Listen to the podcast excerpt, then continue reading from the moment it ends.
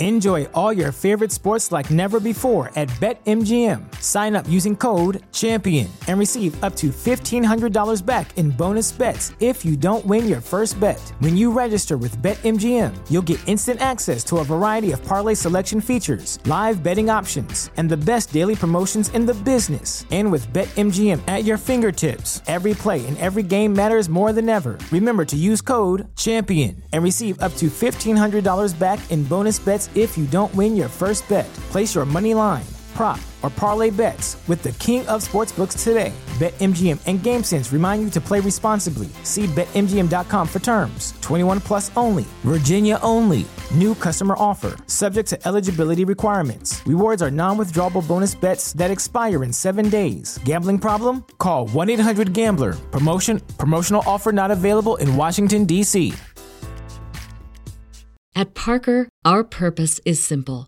We want to make the world a better place by working more efficiently, by using more sustainable practices, by developing better technologies. We keep moving forward. With each new idea, innovation, and partnership, we're one step closer to fulfilling our purpose every single day. To find out more, visit parker.com/purpose. Parker, engineering your success. Fantascientificast presenta Talking Track.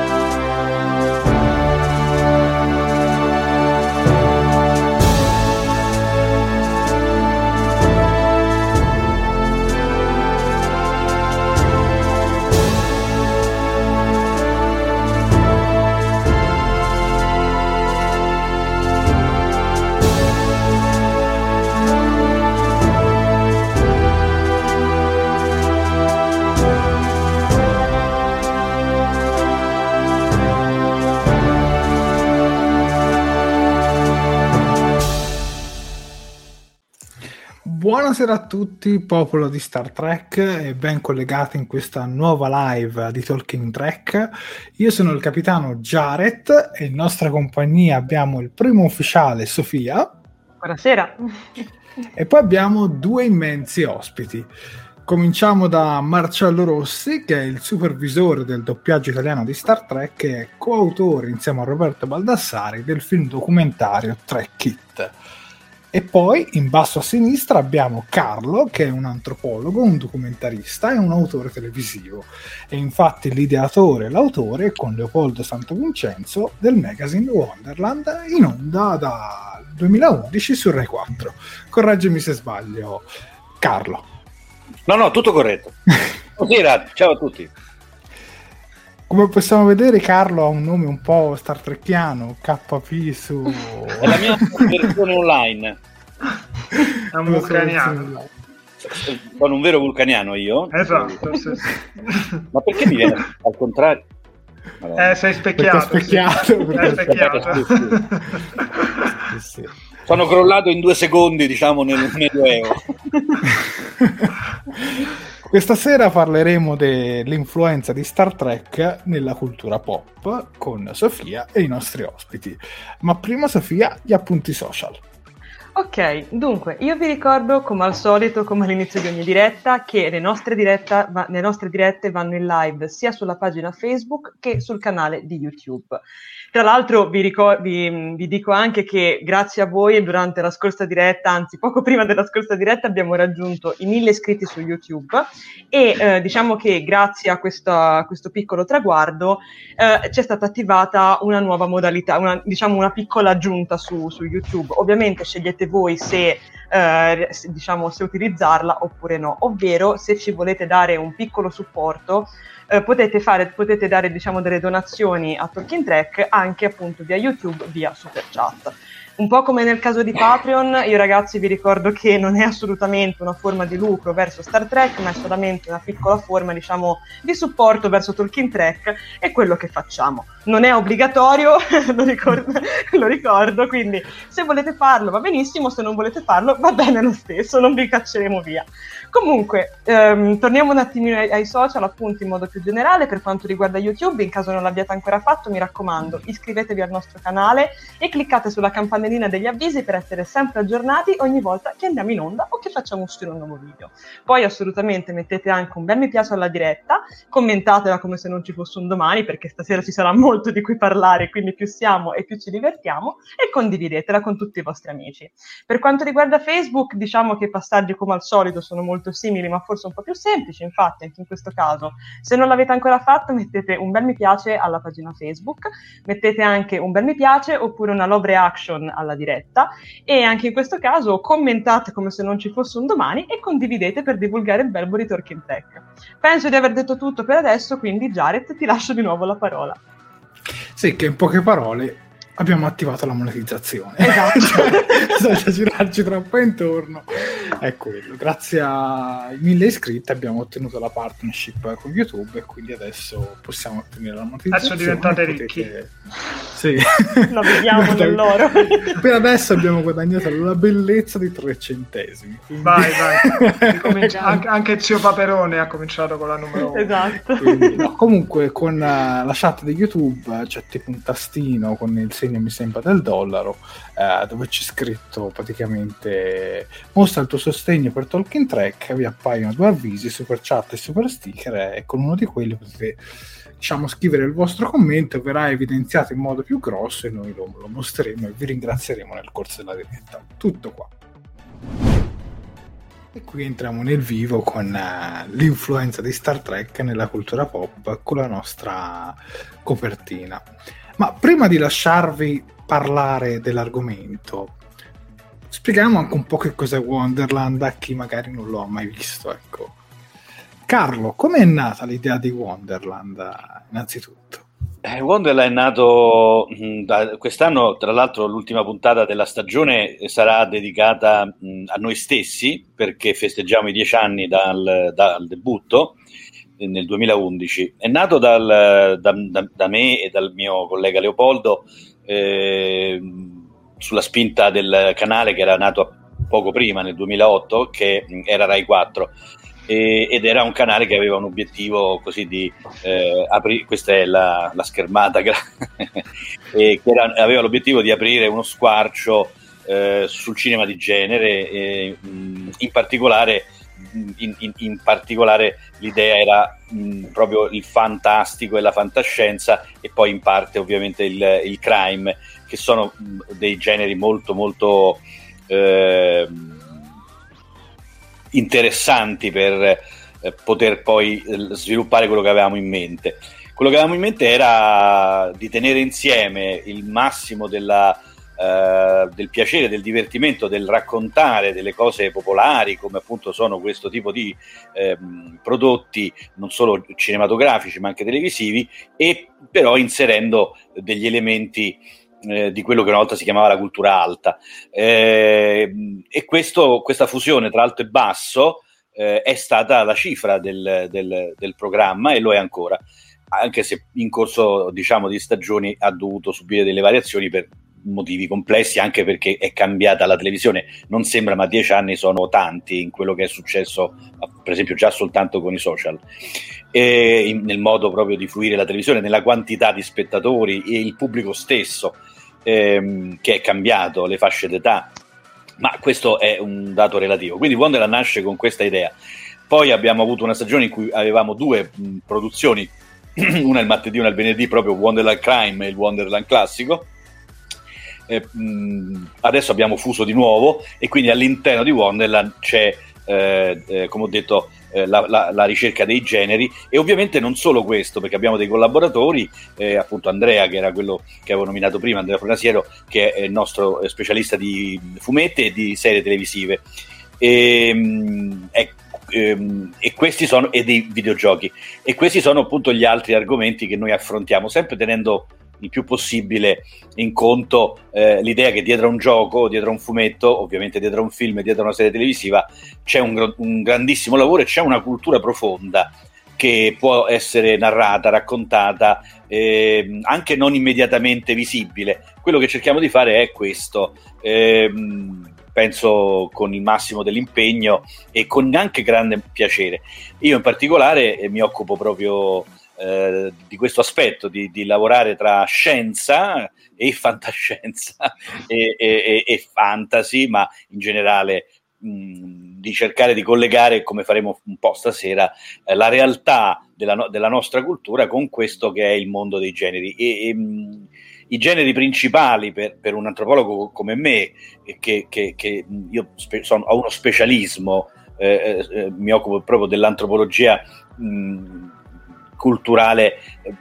Io sono partito studiando i nativi americani, partendo dal rapporto che c'era tra noi e le loro culture e la violenza, si chiama etnocidio, cioè la distruzione della cultura, perché il genocidio vuol dire che li ammazzi, arrivi lì, sbarchi e li, li fai fuori per prenderti la terra. Invece l'etnocidio vuol dire che diciamo, vai lì, eh, gli dici, beh insomma però la tua cultura non è un granché, eh, ti devo spiegare come vanno le cose, anzi in particolare i tuoi, diciamo, sei un idolatra, questi dei non sono i giusti, ci vogliono i miei e quindi piano piano li sostituisci. Lavorando su questo mi sono accorto che il problema principale culturale, questo 30 anni fa, la, uh, era che è la nostra cultura che ha dei problemi. E allora uh, sono tornato in Europa eh, e, e, e, ho, e, ho, cominciato a lavorare su questo territorio. E lavorando su questo mh, mi sono reso conto che, eh, eh essendo prima già laureato in estetica e sul cinema, ed è per questo che poi ho fatto anche l'antropologo, perché le cose mi sembrava mancassero degli aspetti a quello che avevo studiato, eh, mi sono reso conto che eh, l'horror, eh, la fantascienza, il fantasy e, ovviamente il crime sono interessantissimi perché sono, sono, generi liminari, cioè dove si spinge, dove si mette eh, la, la, fantascienza, mostra il limite del pensabile, il, la frontiera della scienza. L'orrore è il limite del visibile, dove, fin dove si può arrivare eh, eh, a far vedere o non vedere, e quindi la censura, tutto questo tipo di anche problemi culturali.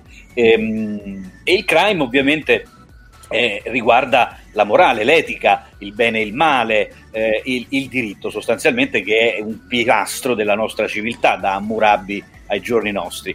Eh, e per questo eh, come mi sono imbattuto eh, con, da, da giovanissimo conoscevo e, e, amavo Star Trek, ma mi sono imbattuto poi di nuovo in Star Trek perché per una serie di circostanze che non sto a dire, all'università, quando ero un giovanissimo assistente, mh, c'era un, un, professore che mi chiese delle, delle, informazioni perché era interessato e io dissi che avevo una, diciamo, una mia attitudine e così organizzai un, un, un, un, seminario che mi è stato poi molto utile perché è stato formativo di quello che in parte è anche rientrato in Warner con, con elementi ovviamente aggiuntivi dei studi successivi, che è stato un seminario durato eh, tre mesi con degli studenti proprio sulla prima direttiva, che esattamente ha a che fare con questo tema del rapporto tra una cultura che è molto potente, nel caso di Star Trek che vuol dire che diciamo, chi ha la velocità curvatura non deve intervenire in popoli che non, non hanno appunto accesso a questo tipo di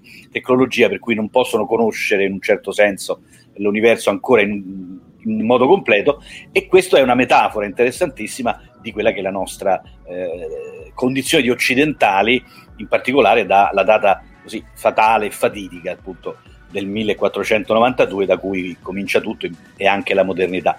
Dentro Wonderland c'è tutto questo, insomma, e, e anche molto altro.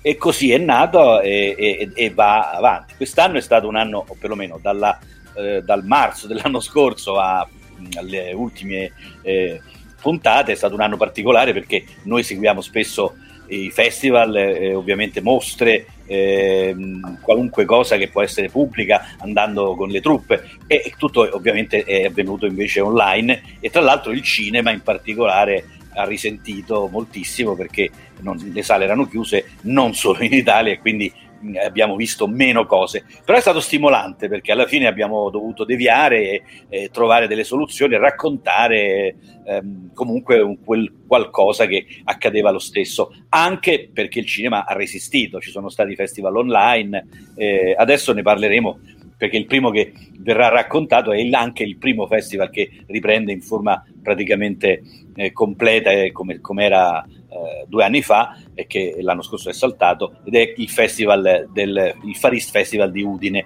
uh, um, che è un festival importantissimo perché è il più, più interessante sguardo sul cinema asiatico europeo.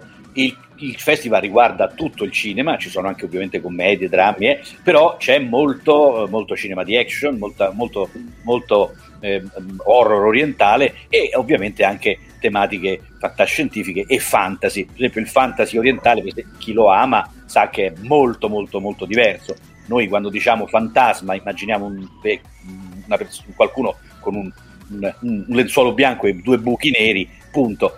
Eh, in Giappone ci sono 37 nomi per definire tutte le tipologie di fantasmi, perché è una cultura che appunto ha, ha in questo senso eh, eh, un'altra visione. Questo per dire semplicemente, come dire, l'aldilà è la possibilità di scoprire con il cinema eh, eh le culture. E così come la fantascienza, la fantascienza cinese è diversissima eh, dalla, dalla, nostra, ovviamente adesso sta mutando e anche qui è un caso di dire, scambio o colonizzazione, dipende come la si vuole vedere. Di Wonderland, ecco, Wonderland, scusate, di, di, di tutto questo parla Wonderland.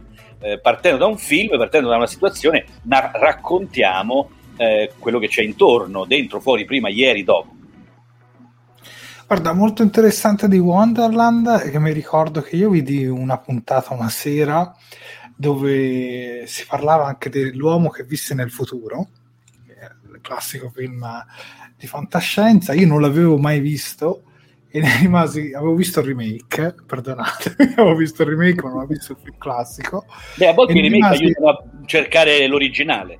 Ma io tramite Wonderland che scoprì diciamo il film originale dissi no vabbè domani lo noleggio su una piattaforma di streaming e lo guardo con Sofia. E così è successo. Esatto. ultimamente poi l'abbiamo noleggiato e ce lo siamo visti. Mi fa molto piacere perché è l'obiettivo che noi ci siamo proposti quello di spingere il pubblico a diciamo, ad andare oltre la fruizione del, del programma eh, uscire da, e cercarsi le, il libro, il film informazioni e a continuare a frequentare questo immaginario che è molto molto molto fertile. Ma come dico sempre anche io, scusami Marcello, la fantascienza attuale è, è, molto facile insomma da trovare, ma quella classica è trattata in quel modo molto certosino, è qualcosa di veramente unico. Io ho trovato proprio guardando Wonderland, ma anche solo spezzoni di film che, che mi hanno affascinato e sono, sono, andato subito a googlare per vedere se c'era verso di recuperarli. Alcuni no, diciamo alcuni sono piuttosto pellicole rare da trovare, alcune invece diciamo sono delle pietre della fantascienza e quelle diciamo si possono anche recuperare. Marcello ti vedevo... A questo punto da, da, uomo che ha lavorato per dieci anni nel marketing, devo dire, c'è l'appuntamento di visione che è il martedì in seconda serata di Wonderland e se volete recuperare le, le vecchie puntate sono ovviamente disponibili su RaiPlay non tutte devo dire, eh, solo credo le ultime due o tre stagioni insomma. Mm, quelli sono problemi di diritti eh, lo so, e noi a volte abbiamo, mettiamo delle cose che poi scadono e se tu le riproponi diventa un problema, ma questo riguarda qualunque cosa nel mondo, i diritti certo. sono un caos mm. infinito. Però ce ne sono molte, cioè, ce ne sono sì, sì. Una, una, una, quarantina da vedere insomma. Mm. Devo vedere se riuscivo a mostrarvi un po' la schermata come cercare Wonderland uh, su RaiPlay. Ecco qua. Sì. sì, basta mettere sì, sì, ma anche su Google se uno scrive Wonderland RaiPlay viene fuori, ecco, viene fuori questa pagina qua. E qui vedete, qui vedete anche la puntata con William E c'è Shatner. anche la puntata con William Shatner da recuperare, sì, certo. Abbiamo dedicato. Se, se andate un po' indietro c'è anche la mia intervista per il libro Lost Track. Certamente. Sì. Beh, no, non ci sei nella, nel... Credo, sì, sì, sì, sì, ci sono, ci sono. Sei nell'iconcina, non ricordo. Sì, sì, sì, sono non, non le faccio io. È passate un po', però c'ero, almeno c'ero. io adesso non la trovo, ma mi fido. Vabbè, vabbè, c'è, no, c'è. c'è, c'è, comunque c'è, c'è, lo trovate. Poi se, se, se spesso è citato nella, eh, nella sinossi sotto, magari, no? intervista con Marcello Rossi. Quindi sì, basta sì, sì, sì. No, ma era, eravate stati bravi, c'ero, c'ero anche nell'icona. Hai visto? Ciao Rino! Salutiamo Rino e Davide Fuscillo. Ciao Davide, ciao Rino. Ciao, ciao a tutti. Bene, direi che arrivati a questo momento, aspetta che ricollego il doppio schermo, eccolo qua, eh, possiamo a questo punto parlare della tematica di Star Trek, del, di come è riuscito diciamo, a diventare anche un cult senza tempo. E quindi direi proprio di lasciare la parola a Carlo e a Marcello.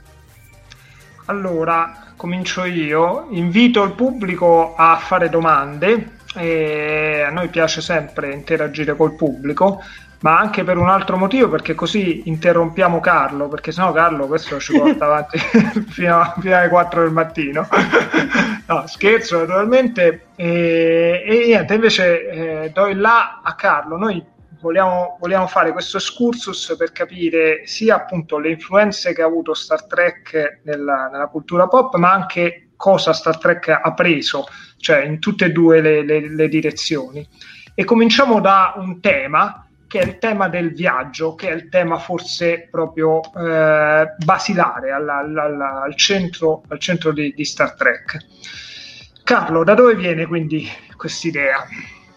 Bah, dunque, eh, la, la, grandissima idea di Roddenberry è, è, quella di recuperare un tema centrale eh, della storia della nostra cultura, perché il viaggio è un pilastro eh, epico che ha le radici nei due grandi eh, poemi, eh, l'Ilia e l'Odissea.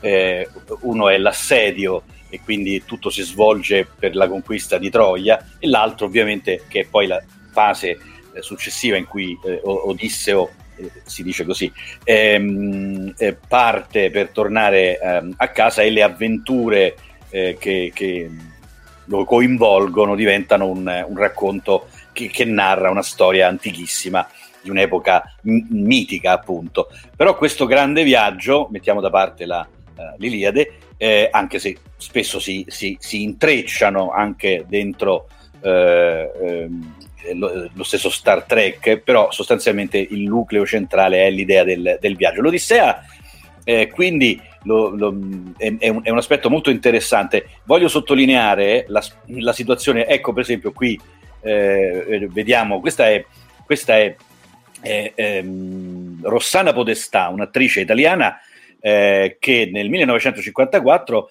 nel film di Mario Camerini eh, interpreta eh, Nausicaa che è eh, un personaggio molto interessante. Eh, Nausicaa eh, in greco vuol dire eh, collega attacca le navi e questo anche è piuttosto interessante perché eh, poi vedremo un'altra immagine che è utile. Mm, è protagonista appunto insieme a Kirk Douglas che era Ulisse del film di Mario Camerini del 54 invece questa è la bellissima Barbara Bach che interpreta sempre Nausicaa però nella versione televisiva uno, delle, uno degli sceneggiati forse più belli in assoluto prodotti dalla storia, nella storia della RAI, eh, eh, di ehm, eh, Franco Rossi, che non è un parente di Marcello, e le ho chiesto, no?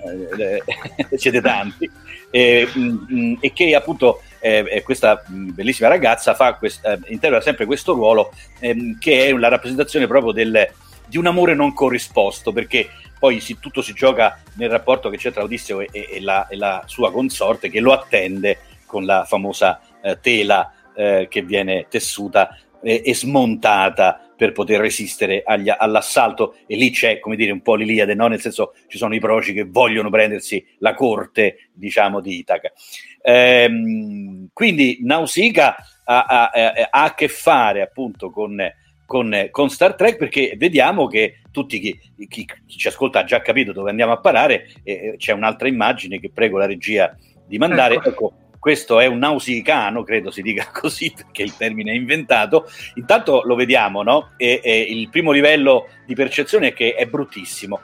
eh, e quindi è quanto di più distante eh, ci si immagina da quello che avete visto prima, che sono delle rappresentazioni che gli, sceneggi- che gli, eh, diciamo, i, i registi e gli, e, gli, autori del film hanno voluto, eh, eh, immaginando come poteva essere eh, la, la, la, donna scritta nel poema, scegliendo due belle attrici, una straniera e una... Ehm, eh, di, eh, eh, eh italiana che ormai è una signora molto anziana, non so neanche se ancora è viva, Rossella Podestà, Rossana Podestà. E, ehm, dicevo, questo personaggio è, è, l'esplicito rimando, direi diretto, che a un certo punto fa la saga di Star Trek a, a, quella che è la sua origine, che era quello che mi aveva chiesto Marcello, cioè il fatto che questa, l'astronave, l'Enterprise, è una, è una ehm, è, una, mm, è, quella, è quella che diciamo quel picciolegno, dice Dante, no? quella, quella barchetta che, che lui, eh, eh, qui passo a un altro grande poema della nostra, della nostra cultura, mh, mentre lì eravamo in Grecia con, con l'Odissea, eh, Atene, Roma e insomma comunque la Grecia e l'Italia sono i pilastri, diciamo, i pilastri della cultura occidentale nel Mediterraneo, eh, da una parte si inventa la democrazia, dall'altra la Repubblica, e anche questo eh, eh, Star Trek lo intercetta, penso so, ai Romulani, ecco, per dire che in qualche modo forse eh, eh, eh un impero a, a, a, attira l'attenzione, il nome rimanda a questo, a questo immaginario. Questo questo smosi continua è fortissima. Dicevo, Dante parla di questa barchetta e nel suo eh, racconto, che è un viaggio anche quello, un viaggio nella, nell'aldilà, ehm, lui incontra proprio eh, Ulisse eh, che gli dice eh, che è stato punito perché ha convinto i suoi eh, navigatori a fare un viaggio oltre diciamo eh, le, il, perme, il, perme, il, il, consentito il passo è molto noto, lo conoscete tutti, infatti non foste a vivere come bruti, ma per seguir virtù e conoscenza.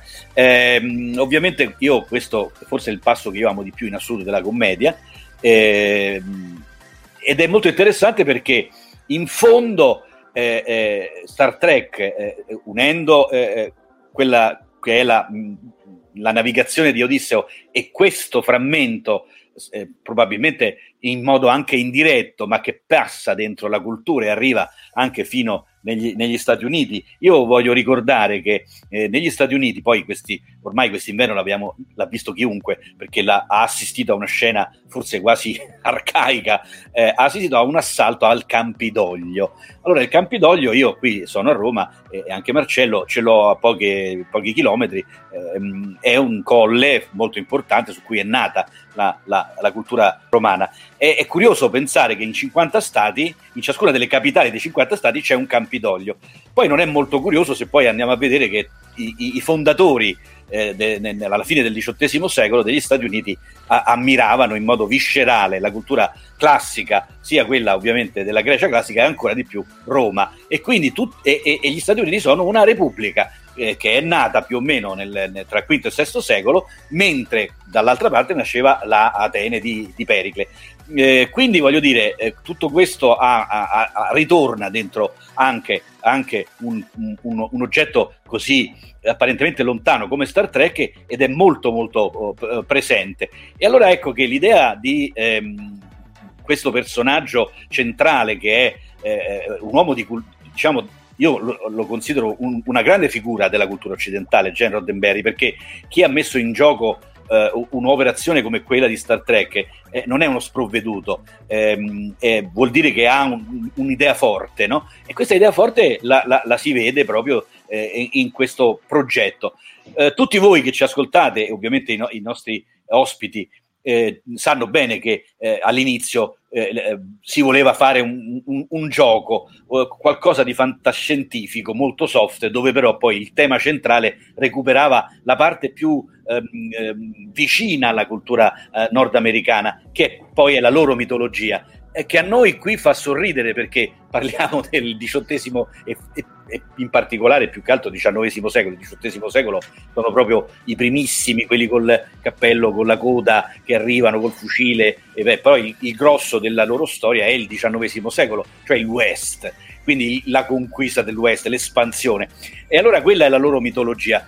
Sappiamo bene che quella è una cultura ehm, che è, sta- è, stata costruita veramente eh, eh, all'interno di un discorso eh, direi di, di, di, grossa menzogna. Perché... Infatti, scusa, ricordiamo Prego. che Roddenberry nel suo pitch iniziale per Star Trek lo definì un wagon train to the star, cioè una carovana Wagon Train era una serie tv western dove c'era una carovana che viaggiava attraverso il west, però attraverso le stelle. Quello quindi fu la, il suo Questo è, è, l'elemento esatto. Quindi dicevo, la, la, la, loro mitologia che galleggia sul sangue perché eh, ci son, cioè, ci sono, c'è la distruzione proprio e l'etnocidio, dicevo, dei nativi eh, americani e, ehm, e poi ovviamente eh, il problema dello schiavismo e quindi l'importazione da un altro continente che era l'Africa dei, dei neri.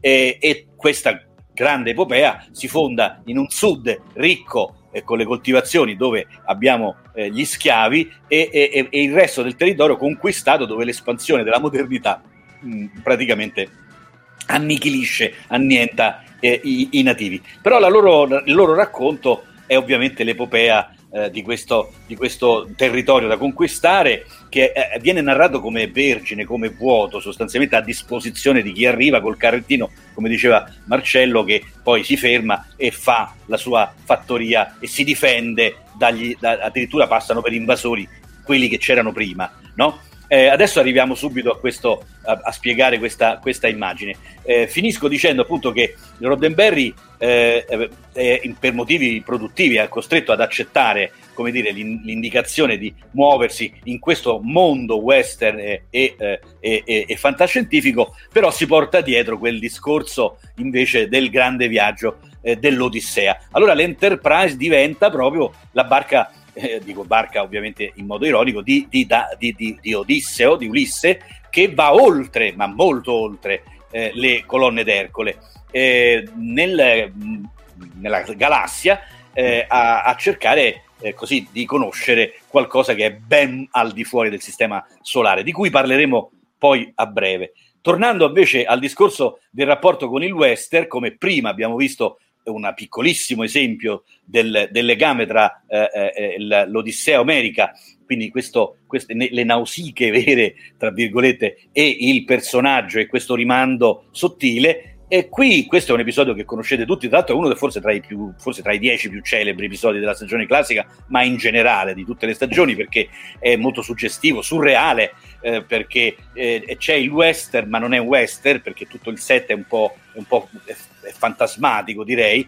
Questo sfondo rosso eh, che sembra eh, addirittura, poi sembra in, in, realtà un po' parte di un cinema western crepuscolare, più tardo eh, eh, di quello che è l'anno di produzione di questa scena. Però ecco qui vediamo il, il, eh, eh, il, l'episodio è quello del, del, del l'equipaggio si ritrova all'interno del, di un film classico che è La sfida all'Ok Corral, che è un episodio vero, storico, e dove ovviamente... Aspetta, fai vedere l'altra immagine che è proprio quella della sfida locale. Ecco. Esatto, okay. dove, dove, abbiamo appunto eh, eh, il, il, personaggio e lo sceriffo White che deve eh, eh, sfidare, diciamo, c'è un, c'è un, conflitto con questi fratelli. Eh, la, la, ricostruzione appunto è, su, è surreale, l'equipaggio è, è quello solito, eh, eh, che eh, qui in questo caso si ritrova in questa strana situazione, quello che mi interessava sottolineare è che l'immagine che avete visto prima, quella eh, di... di Chekhov, di Chekhov, di Chekhov, ecco, vedete, vedete, ha le pistole si, e, e, sta in una posizione così, guarda in macchina, è sopra la macchina da presa, ha le, le braccia un po' dinoccolate, eh, ha, ha, una, ha una, ha una eh, così una goccettina di sangue e, e, e sta lì in questo iconico.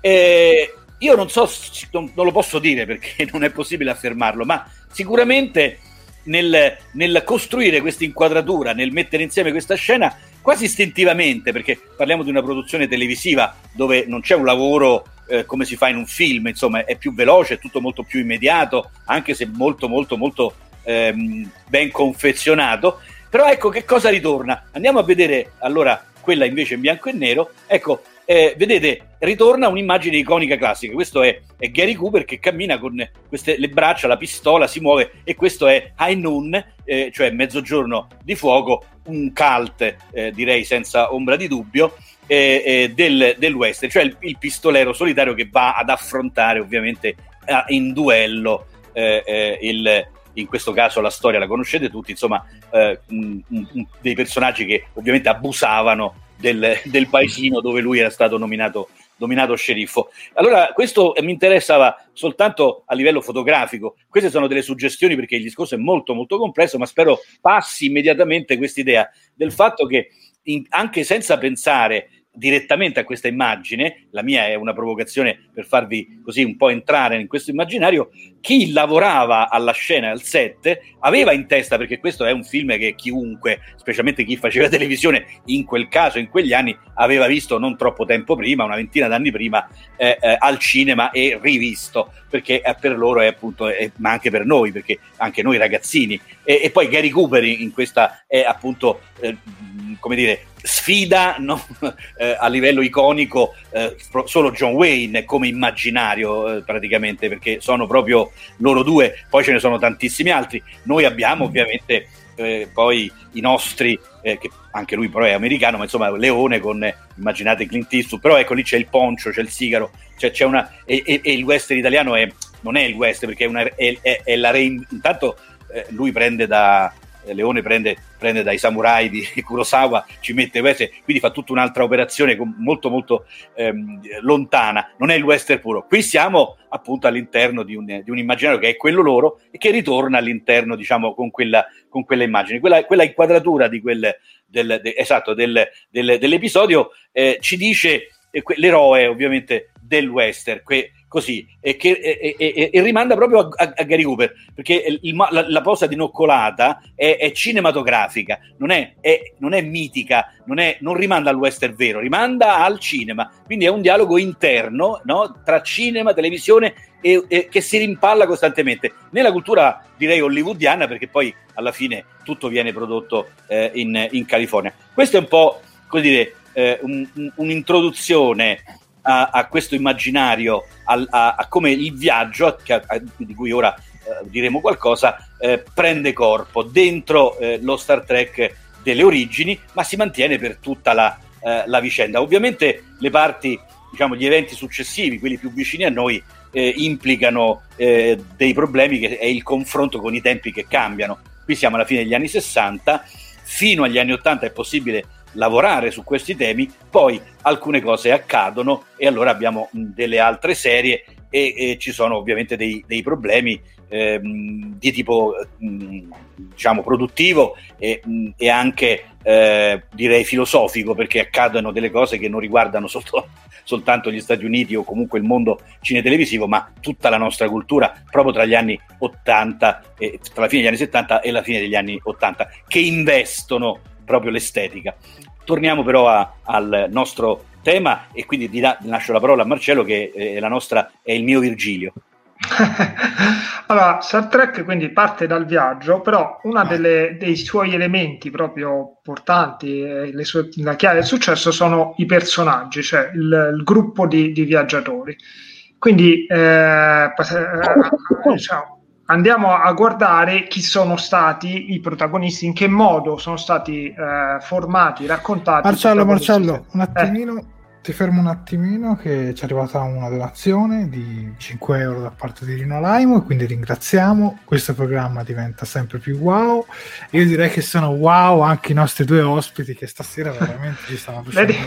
Vedi, vedi che di, di, cultura. Rino, Rino eh, gli, ha, gli, ha aperto, esatto, gli ha aperto la strada alla ricchezza. Tra l'altro, direi... scusami ancora, aveva fatto una domanda prima e non, non, non, vorrei lasciare troppo indietro perché poi si perde. Vai, vai. Mm-hmm. Questa magari la facciamo a Carlo. Certo, eh, io Rino... purtroppo mentre parlo non posso anche leggere le domande, perdonatemi. No, no, te la, te la leggo io. No, non ce la faccio. Eh, Rino eh, Alaimo ci chiede: Ho una domanda. Secondo voi quanto c'è del pianeta proibito in Star Trek? Prego. Bella domanda.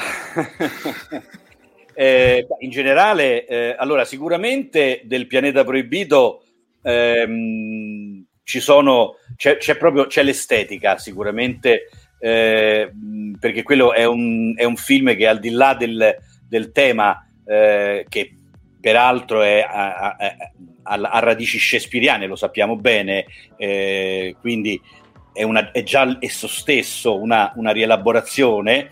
Eh, c'è un'estetica, c'è un'estetica di, di personaggi che, che, rimanda ovviamente al, al, al modo con cui in quel periodo il film è di una decina d'anni prima l'avvento di, eh, della, della, serie classica, ma che rimanda a quell'immaginario del futuro eh, che eh, c'è nel, um, nell'America di quel periodo, che, è poi gli stati, che sono gli Stati Uniti della conquista dello spazio.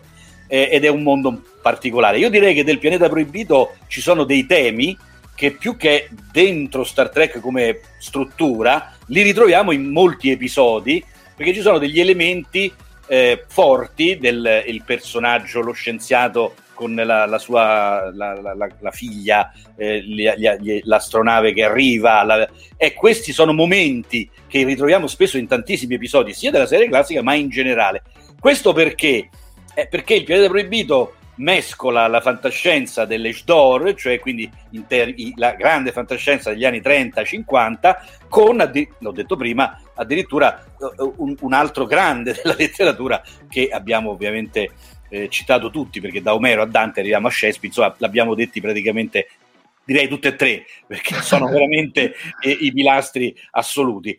Quindi, quindi c'è molto eh, ehm, in, in, forma di, diluita, perché c'è un immaginario, c'è, un, c'è molto dell'estetica eh, del film che, che, ha lasciato un imprinting fortissimo. Eh, penso a Robot, ovviamente Robby, che diventa un'icona eh, egli stesso eh, il, il, il, tipo di equipaggio eh, in qualche modo ispira, no? però ha eh, una caratteristica direi classica del modo con cui gli, gli, gli americani immaginano i loro eroi viaggiare ovviamente ne, nello spazio. Tutto questo, oh, ripeto, avviene prima eh, che eh, veramente poi un equipaggio anche se timidamente, perché in fondo siamo andati qua dietro, sono 300.000 km, la Luna è, lassù, è là dietro, però fu un'avventura davvero incredibile. Nel, eh, tra poco si festeggia diciamo, le, il 21 luglio, eh, ormai sono 53 eh, anni, o 52, 69, eh, sì, 52 anni. Io ogni tanto. E, ehm, Wonderland, forse quelle le trovate anche su, su su, su Rai Play, Rai Play eh, sì. io ho dedicato due speciali, ho fatto, ho fatto uno speciale sul passato di, di, 30 minuti, tutto sull'avventura dello spazio, la conquista, eh, lo scontro russi-americani e poi il secondo speciale è dedicato a Marte, sono stato in Olanda, all'ESA, ho visitato il, diciamo, con il direttore generale eh, la, la, base spaziale terrestre da cui si sta preparando il viaggio per, per, per Marte e mi sono fatto raccontare come, come avverrà. Quindi diciamo che del pianeta proibito ci sono molti, molti spunti, io direi non solo in Star Trek, per il pianeta proibito diventa, eh, è stato un punto di riferimento per molta eh, fantascienza eh, eh a venire eh, come, eh, dicevo, proprio estetica del, del film. Dice, prego Marcello. Sì, ok, uh, grazie per la, la risposta, sono d'accordo al 100%. Io ricordo ancora la sensazione che il pianeta proibito fosse quasi un prequel di Star Trek, tanto c'era questo, soprattutto poi anche con, con The Cage, col primo episodio pilota, la storia di Talos, c'era proprio questa affinità visiva, anche quei, quella strana camera in cui si mettono no, per decelerare, che sembrava quasi un, un antenato del, del teletrasporto. E eccomi, vedi che ci sono nell'icona, puntata del 4-2 2020. Li vedo, li vedo. bravo, bravo Giada. Detto questo, invece, allora, torniamo invece al nostro viaggio abbiamo, di cui abbiamo già parlato e ai personaggi. Partiamo ecco, da, da questi, eh, la, la, la, serie classica ovviamente, quindi il viaggio ha bisogno di, dei protagonisti e Roddenberry tira fuori un equipaggio, lo fa multietnico, eh, però lo fa eh, con degli eroi molto positivi, molto classici, insomma. Sì, però è molto interessante perché eh, ovviamente ehm, dunque la, la, intanto abbiamo una trinità eh, una, lo dico in chiave ovviamente non, cioè non, cristologica, ma anche cristologica, nel senso che il 3 eh, non se l'ha inventato il cristianesimo, il 3 è un numero eh, che ha radici precedenti appunto nella filosofia classica, ehm, non apriamo la parentesi matematica, ma è un numero importante. Eh, come sia nata la Trinità è un processo complicatissimo, durato 400 anni eh, nella nostra cultura, ma poi viene fuori questo, questo, strano rapporto, il padre, il figlio e lo spirito in qualche modo. Eh, lasciando da parte l'aspetto meramente eh, religioso, questo meccanismo diventa abbastanza presente all'interno della nostra cultura eh, occidentale, eh, perché permette in forma narrativa Ehm, delle relazioni interessanti.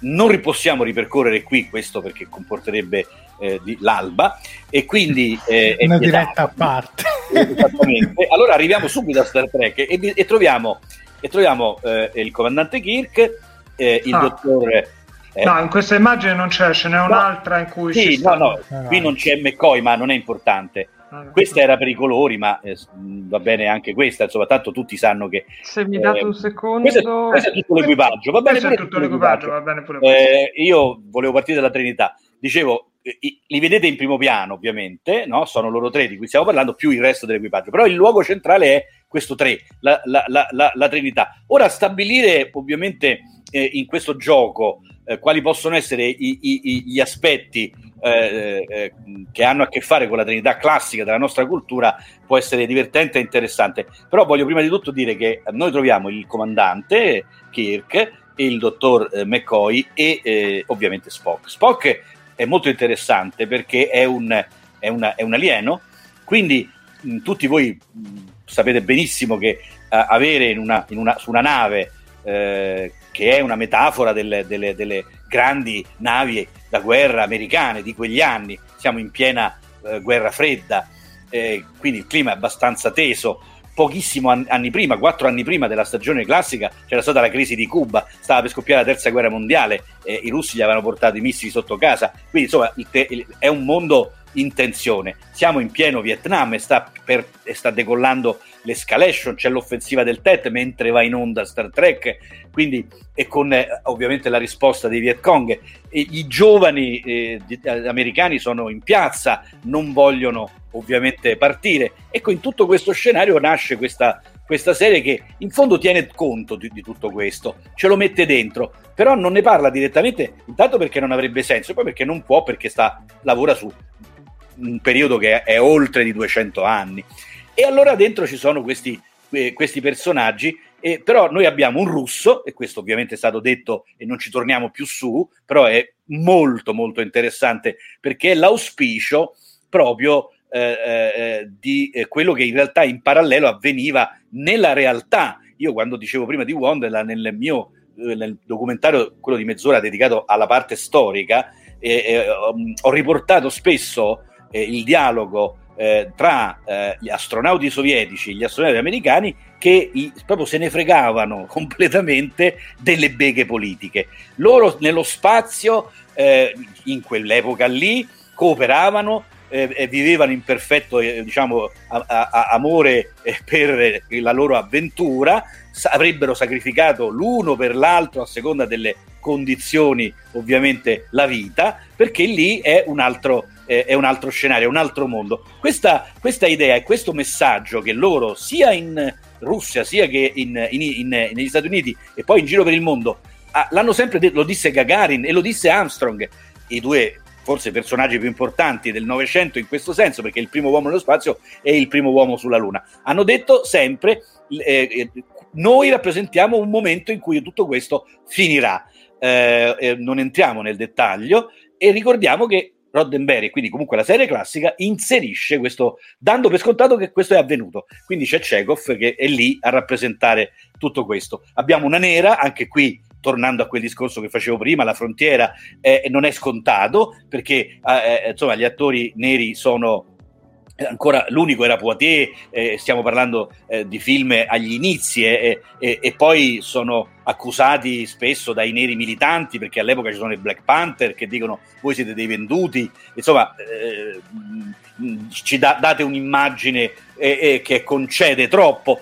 E ehm, quindi il clima è anche teso e c'è ovviamente una, una donna nera afroamericana che è a bordo del, dell'equipaggio. Addirittura un asiatico anticipando di molto i tempi perché la, la, Cina o comunque il pericolo giallo era in fondo un po' più come dire lontano ma molto più incombente perché se da un lato il pericolo erano i missili e le, e le, e le, e le, atomiche che in qualche modo si possono magari pure prevenire con degli scudi facendo la guerra, eh, l'invasione di all'epoca 600 milioni di cinesi eh, eh, era qualcosa di spaventoso perché erano, eh, non si poteva immaginare come fermarli eh, uno sbarco sarebbe stato impossibile perché come fai a farli sbarcare? Però nell'immaginazione gli americani non sono proprio intelligentissimi, il popolo era un po' così, eh, un po' sempliciotto, pensava che magari arrivano con le barche e gli invadono. Gli è stato raccontato questo. Io vi ricordo, sempre per ritornare alla fantascienza, Flash Gordon, che è di qualche anno prima, negli anni 30, insomma, il nemico di Flash Gordon è chiaramente eh, un cinese, nel senso si chiama Ming addirittura, quindi proprio più chiaro. Non so, più cinese eh, è, più, è, è, è, proprio senza dubbio. E quello è il mito del pericolo giallo. Poi appunto il Giappone gli aveva dichiarato guerra, eh, ehm, insomma Mao aveva vinto una rivoluzione comunista e in quel momento, ripeto, siamo tra il 66 e il 69, l'arco di tempo è quello del trionfo eh, eh, del libretto rosso sventolato in tutto il mondo. Nixon andrà nel 72 su suggerimento di Kissinger per eh, ovviamente cercare di mm, fermare eh, lo scenario che è l'abbraccio tra Unione Sovietica e Cina e lì diventava una macchina potentissima. E a bordo troviamo un asiatico. Questo per lo scenario ovviamente multietnico.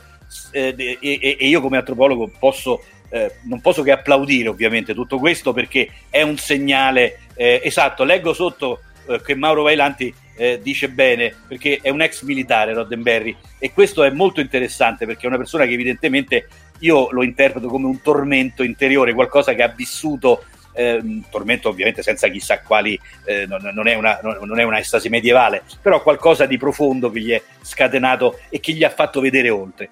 Nel caso del personaggio di, di, di Spock, addirittura abbiamo un alieno, eh, eh mm, che è appunto un, un, un, vulcaniano. E io direi che nella Trinità lui è la parte più misteriosa della Trinità. La parte più misteriosa della Trinità è lo Spirito, quello che chiamiamo Spirito Santo, no? che è il tramite, nella visione ovviamente cristiana, eh, eh la sua origine in realtà che è ebraica, è, è, è, è Dio, Yahweh, si serve dello Spirito per entrare in contatto con, con, con l'umano che è il suo popolo eletto. Eh, mi fermo subito, non voglio fare derive ovviamente eh, religiose, ma ehm, in Spock noi troviamo anche spesso questo tipo di, eh, di, di ruolo molto interessante, cioè di mediatore. Eh, eh, non soltanto perché ovviamente è, è, razionale, anche se poi lui non è totalmente razionale, perché sono stati molto bravi a dargli un elemento con diciamo un componente familiare terrestre, quindi mh, molto umano, anzi pure troppo umano. E qui ovviamente stiamo citando qualcun altro. Allora, dentro, eh, eh, dentro Spock c'è questo elemento molto interessante eh, di, di, figura eh, che, che, che, è di connessione tra i mondi alieni e il mondo, ovviamente, eh, degli umani che viaggiano. Eh, il McCoy, McCoy, è un medico, ovviamente, un medico di bordo, questo è importantissimo perché è, ehm, rappresenta proprio l'antropologia, cioè l'umano cioè lui in realtà è, è il figlio sostanzialmente, quindi è quello che si fa umano per, per, dialogare, io parlo sempre del Cristo ovviamente, ma come metafora, non, non voglio calpestare eh, minimamente il terreno religioso né ovviamente eh, essere accusato di blasfemia, lungi da me, semplicemente una, mh, diciamo, è un modo per ragionare e, e, cercare di mostrarvi degli aspetti interessanti eh, sui caratteri che si ritrovano. Tutto questo ovviamente no, no, non è immediato, no? Anzi è molto mediato, no? mass mediato, ma è molto interessante. E quindi McCoy direi appunto è il figlio, no? cioè è la, è la figura del, eh, del personaggio che, che, è incarnato, è, fo- è, molto, è, molto, è molto umano, molto eh, sensibile, emotivo. E secondo me, appunto, ripeto, è molto antropologico perché è quello in senso umano proprio, perché è quello che ricorda sempre quello che siamo come essenza, diciamo, del, del, della nostra cultura molto molto complessa. Kirk ovviamente che è anche il capo, è, è, è il comandante, è un comandante anomalo ovviamente, è, è ovviamente eh, la divinità, nel senso il padre in questo senso, ma non Dio perché non, non ha nulla di, eh, di divino, eh, eh, eh nessuno dei tre poi ovviamente ha una rimando in quel senso.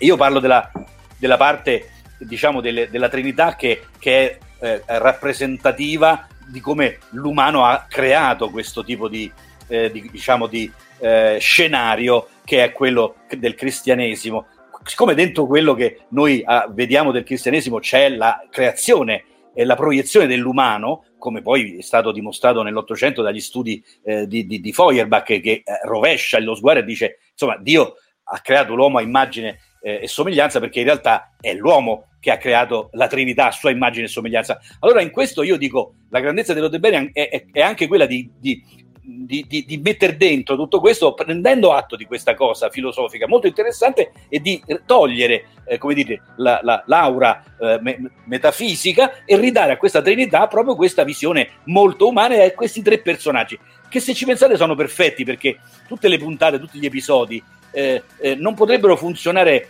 mai così perfettamente se non fosse che questi ruoli sono perfettamente amalgamati in questo modo proprio con questi personaggi. E quindi, me, eh, scusatemi, Kirk è, è Kirk, come preferite, eh, io lo dico alla romana, ehm, eh, a noi ci piace. Eh, ehm, Kirk è un, è un, personaggio interessantissimo perché appunto è il padre, nel senso che ha un ruolo del padre ed è un padre biblico perché si arrabbia, eh, ovviamente si, si, si, fa coinvolgere, però è anche molto saggio, prende le decisioni giuste, eh, risolve i, i, problemi e però dialoga in, un, in, un, in, in uno scambio perfetto tra, con gli altri tre eh, e, e, io direi in questo senso sono trini, è trinitaria la composizione proprio culturale di tutta l'operazione perché è ehm, perfettamente bilanciata.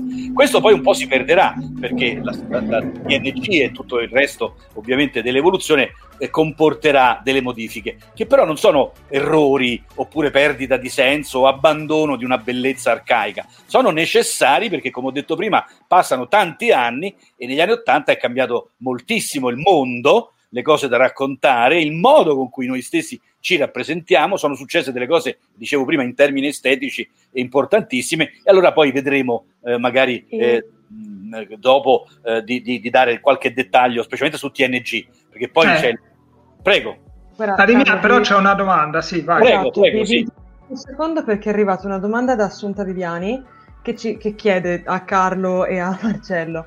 Ma è vero che negli anni 60 Nichelle Nichols era l'unica afroamericana a fare tanti episodi di un'intera serie TV? Io non, lo, non posso dirlo con, con certezza perché non, ho, non, mi sono documentato su questo, però eh, sicuramente era una delle poche. E tant'è che c'era quella. Io, eh, non è l'unica, ma è rarissimo c'era quella rivista Ebony che si chiama, che è appunto una rivista di cultura afroamericana, che dedicò un ampio servizio proprio a Nichelle Nichols e al suo ruolo su Star Trek perché era, era una, un'anomalia, insomma, non era, non era la, la, la, norma, insomma. E, oh, quindi, però, a questo punto, visto che l'hai introdotto, Carlo, volevo dirti, eh, veniamo all'equipaggio di The Next, The Next Generation eh, che appunto, come dicevi, si amplia, abbandona il concetto di Trinità e, sì. ed eccolo qua. Allora, il, il, il, allora, l'equipaggio di TNG è un equipaggio che va spiegato, non l'equipaggio, ma che cosa è successo eh, tra la prima, eh, la serie classica e TNG. Siamo a metà degli anni Ottanta praticamente, quindi si è compiuta una, una, trasformazione culturale molto profonda che è ben rappresentata eh, in realtà dentro eh, dentro questo, questa fotografia, ovviamente. Allora, ehm, brevemente, perché è molto molto complicato quello che è accaduto. Io uso questa parola perché è una parola che è quella che lo descrive, poi è diventata un po' come dire di uso comune e ha perso il significato profondo che, che aveva sensato, eh, cioè di crisi della modernità, eh, e un po' finita sulla bocca di tutti a, a magari può mh, non avere più, più, il senso originario che io tenterò di ridarle, cioè postmoderno. Ehm, che cosa è successo? Eh, il postmoderno eh, quando, quando, prende forma, eh, in realtà in un libro del 79, però viene certificato attraverso una, eh, un discorso architettonico, dopo parleremo anche di questo dentro Star Trek, ehm, che fa una serie di eh, considerazioni sull'estetica proprio dell'abitare che è fondamentale. Però in realtà il postmoderno ha le sue radici molto più indietro, alle radici alla fine del XIX secolo, quando cominciano a entrare in crisi una serie di elementi. Io prima dicevo umano troppo umano e ho citato senza nominarlo perché non, non stiamo qui a, a, ovviamente a, a, cincischiare con i nomi, ma stavolta lo dobbiamo nominare, eh, cioè Nietzsche.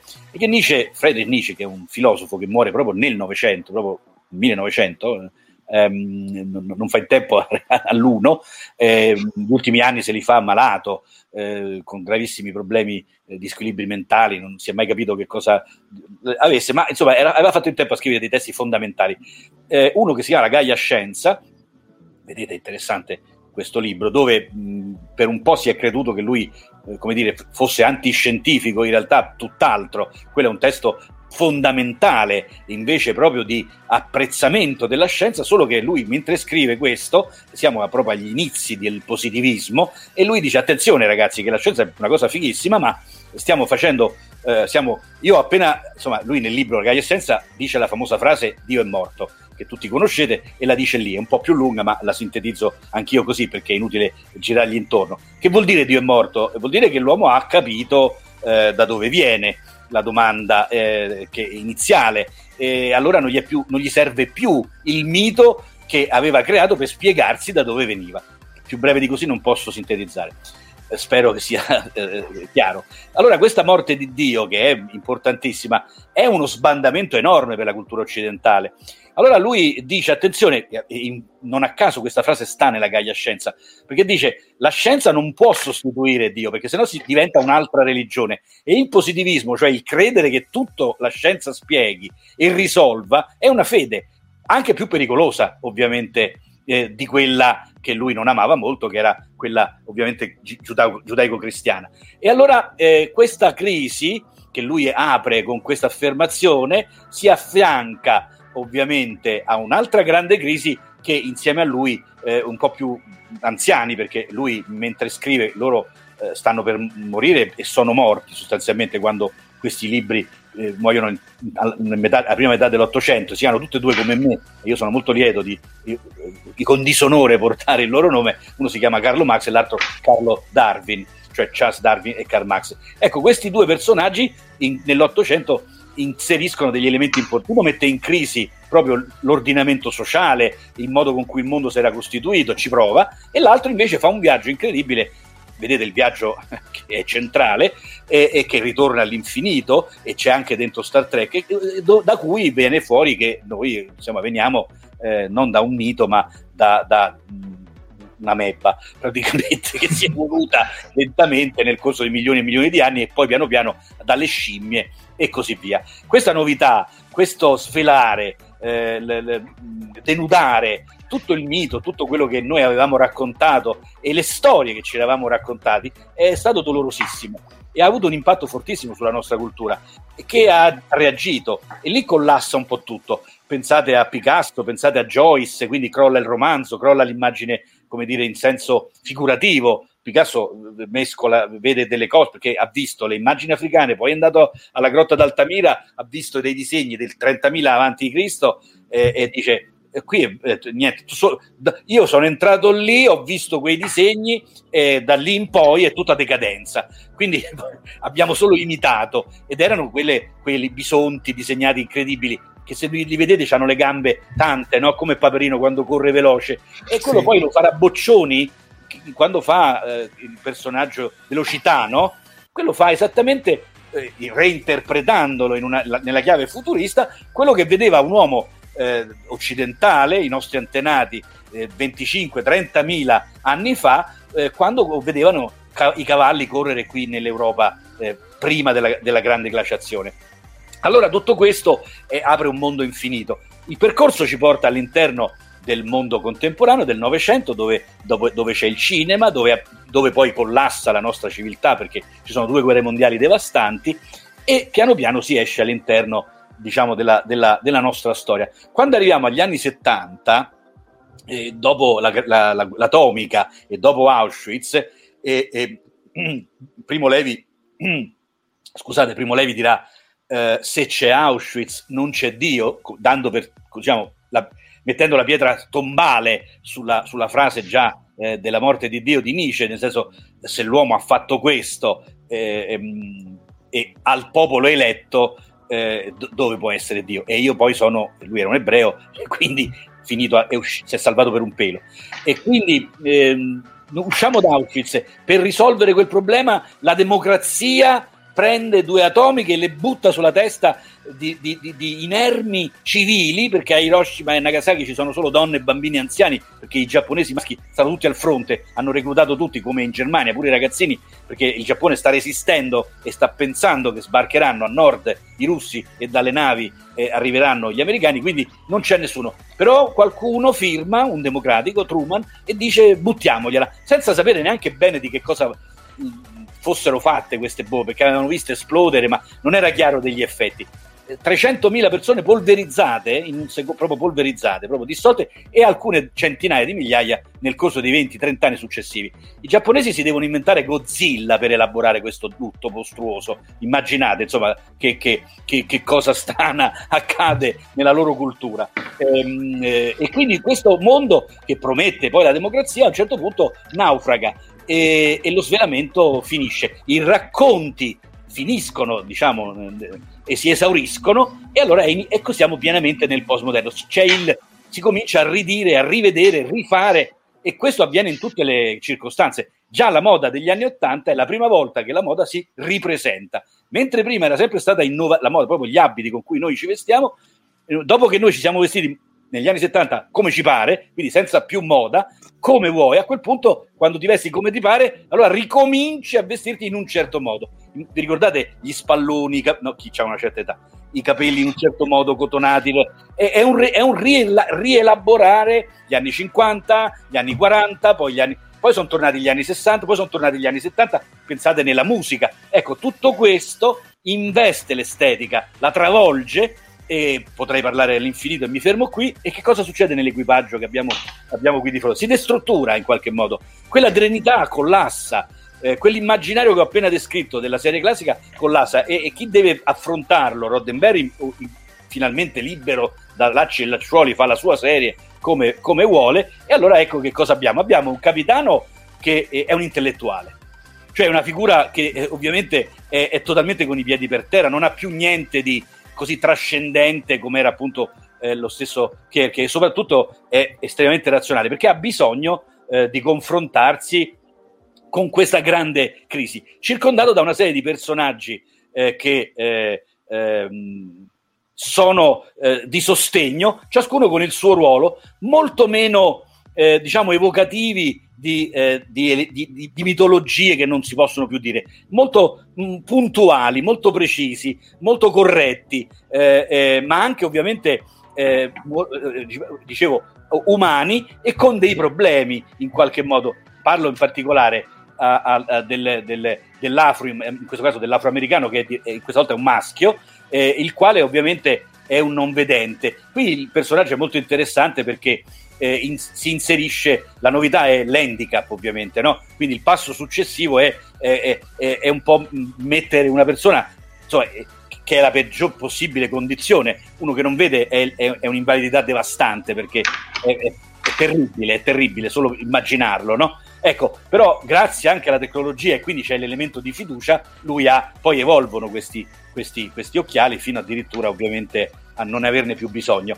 Questo è l'elemento molto interessante e quindi addirittura uso il termine, quello che si usava negli anni Ottanta, eh, c'è un handicappato a bordo praticamente, no? Eh, ed è una cosa molto invece molto molto interessante. Se ci pensate, tutto questo chiacchiericcio noiosissimo e devastante del politica di core di questi giorni, in realtà è stato, intanto è stato già risolto e superato da Star Trek 50 anni fa e 40 anni fa proprio introducendo degli elementi senza starci a parlare intorno. Chi l'ha visto, eh, che non è il programma di Rai 3, ma l- l- scusatemi, io non, siccome lavoro per la Rai, mi vengono queste frasi, non voglio essere frainteso. Chi l'ha visto, dico la serie TNG, eh, sa benissimo ovviamente che, che quel personaggio invece ha, è importantissimo, lavora, sta bene con tutti gli altri e funziona perfettamente.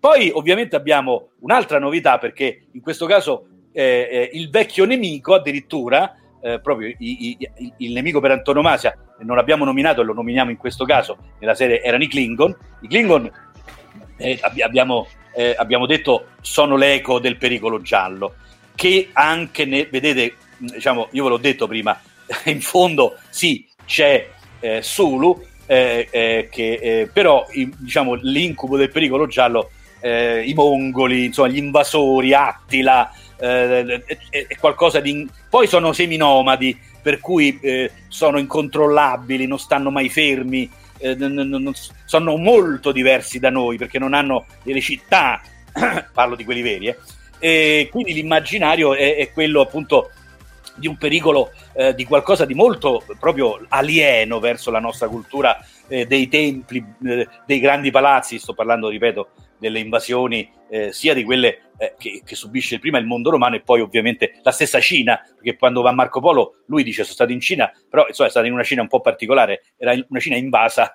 dalle popolazioni delle, delle grandi steppe.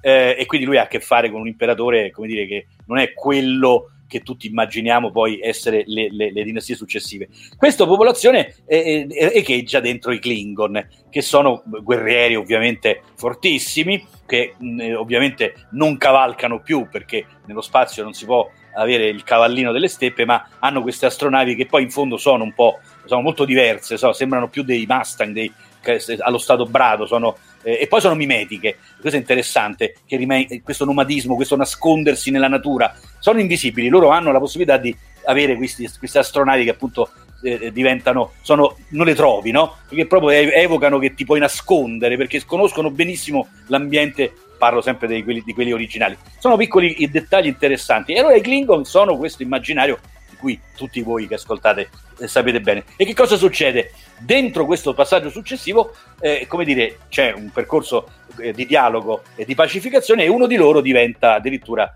pe- il, pe- il, capo del, della, della, sicurezza. Del, del, eh, diciamo, gestisce, cioè ha in mano eh, un ruolo, un, ruolo, importantissimo.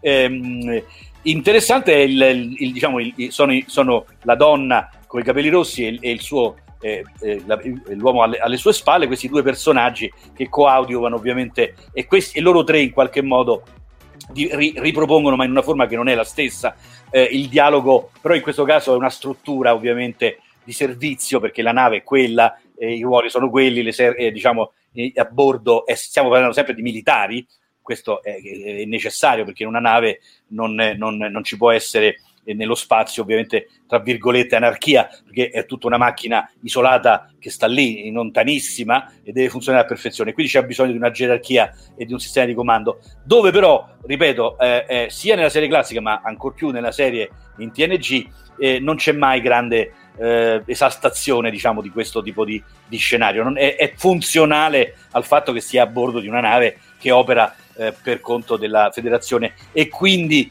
eh, abbiamo dimenticato, ma non l'abbiamo dimenticato, adesso lo diciamo, eh, quindi dietro a tutto questo in fondo poi c'è il grande sogno e, e torniamo a un grande, a, a di nuovo a un grande momento della cultura occidentale e questa è la, è la fase proprio illuministica che sta dietro a Star Trek che è Kant, perché dentro la testa di Roddenberry c'è, c'è chiaramente la, il grande sogno del, del dialogo universale, quindi del dialogo tra le nazioni che poi si concretizza perché Kant lo immagina eh, nel, tra il 1780 e il 1790 eh, parlando di pacificazione e quindi di un'antropologia del dialogo, in qualche modo che poi è l'unica soluzione per mettere fine alle guerre, cioè ci si deve sedere a un tavolo e si devono trovare le soluzioni del conflitto. Allora lì il tentativo della società delle nazioni che eh, si rivelerà eh, fragile e debole e incapace di gestire e porterà al secondo conflitto dopo la Grande Guerra e poi alla nascita dell'ONU. L'ONU nasce eh, come una grandissima speranza, forse abbiamo preso un po' troppo, ma perché noi abbiamo bisogno, come dire, di,